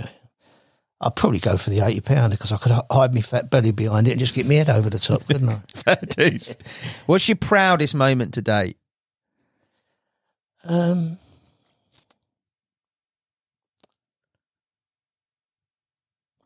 fishing wise, do you mean? Could be anything, mate. You could give me a fishing one and a non-fishing one if you wanted to. Um, I think fishing wise, it would be when I finally caught. Although I'd say I'm not interested in size now. When I caught that first thirty pounder, it was like someone lifted a you know cloud from me. Um, I think like you know proudest moment, my family really. Mm, You know, yeah, nice. Best piece of advice you've been given? well, there's Fred's advice about giving up smoking. Yes, good. That's, yeah. Um, the other one I think is um, about vitamins and minerals in bait. yeah. I mean, I, it's, it's interesting because I I can remember once talking to Fred about I mentioned that like the railway pool at Yeah. Sawbridge was um, Bishop Stortford, sorry. Um, I fished it with Fred's bait. I was catching fish, but the fish were they all had these little red blotches and things on them. And I remember I showed Fred some photos, and he said uh, he said, "Do those fish get on the surface a lot?" I said, "They do." I said, "But they're not easy to catch." So he said, uh, mm, he said, put some vitamin C in your bait. I thought, so I how much? So he said, just just a gram. And interestingly enough, I I used to bait on the bottom, and then when the fish came up, I'd fish on the on the surface. And I'm talking about not uh, dog biscuits type fishing. You know, with a you mentioned it, floater coming up through. Oh, yeah, yeah, yeah, just below the surface. I caught loads of them, but over the c- period of time that I put that bait in there with with the, with the extra vitamin C and the vitamins and minerals, those fish, the look of those fish improved dramatically. It's one of the reasons I find it really hard these days when I still see people talking about peanuts and tiger nuts and you know, it, yes, you can catch loads of carp on them. Do they do the carp any good? No. You know, Yeah. what do you want from your fishing? Really, is it, you know that's how I see that. But Nice, mate. Um, any regrets? Or biggest regret is the question here, but um,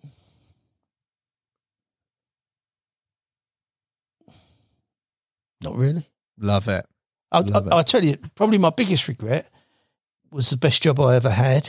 You know, when you yearn to get a particular job, Mm. got the job, hated it, chucked it in within 16 months, you know, almost rendered myself unemployable by doing so. But yeah.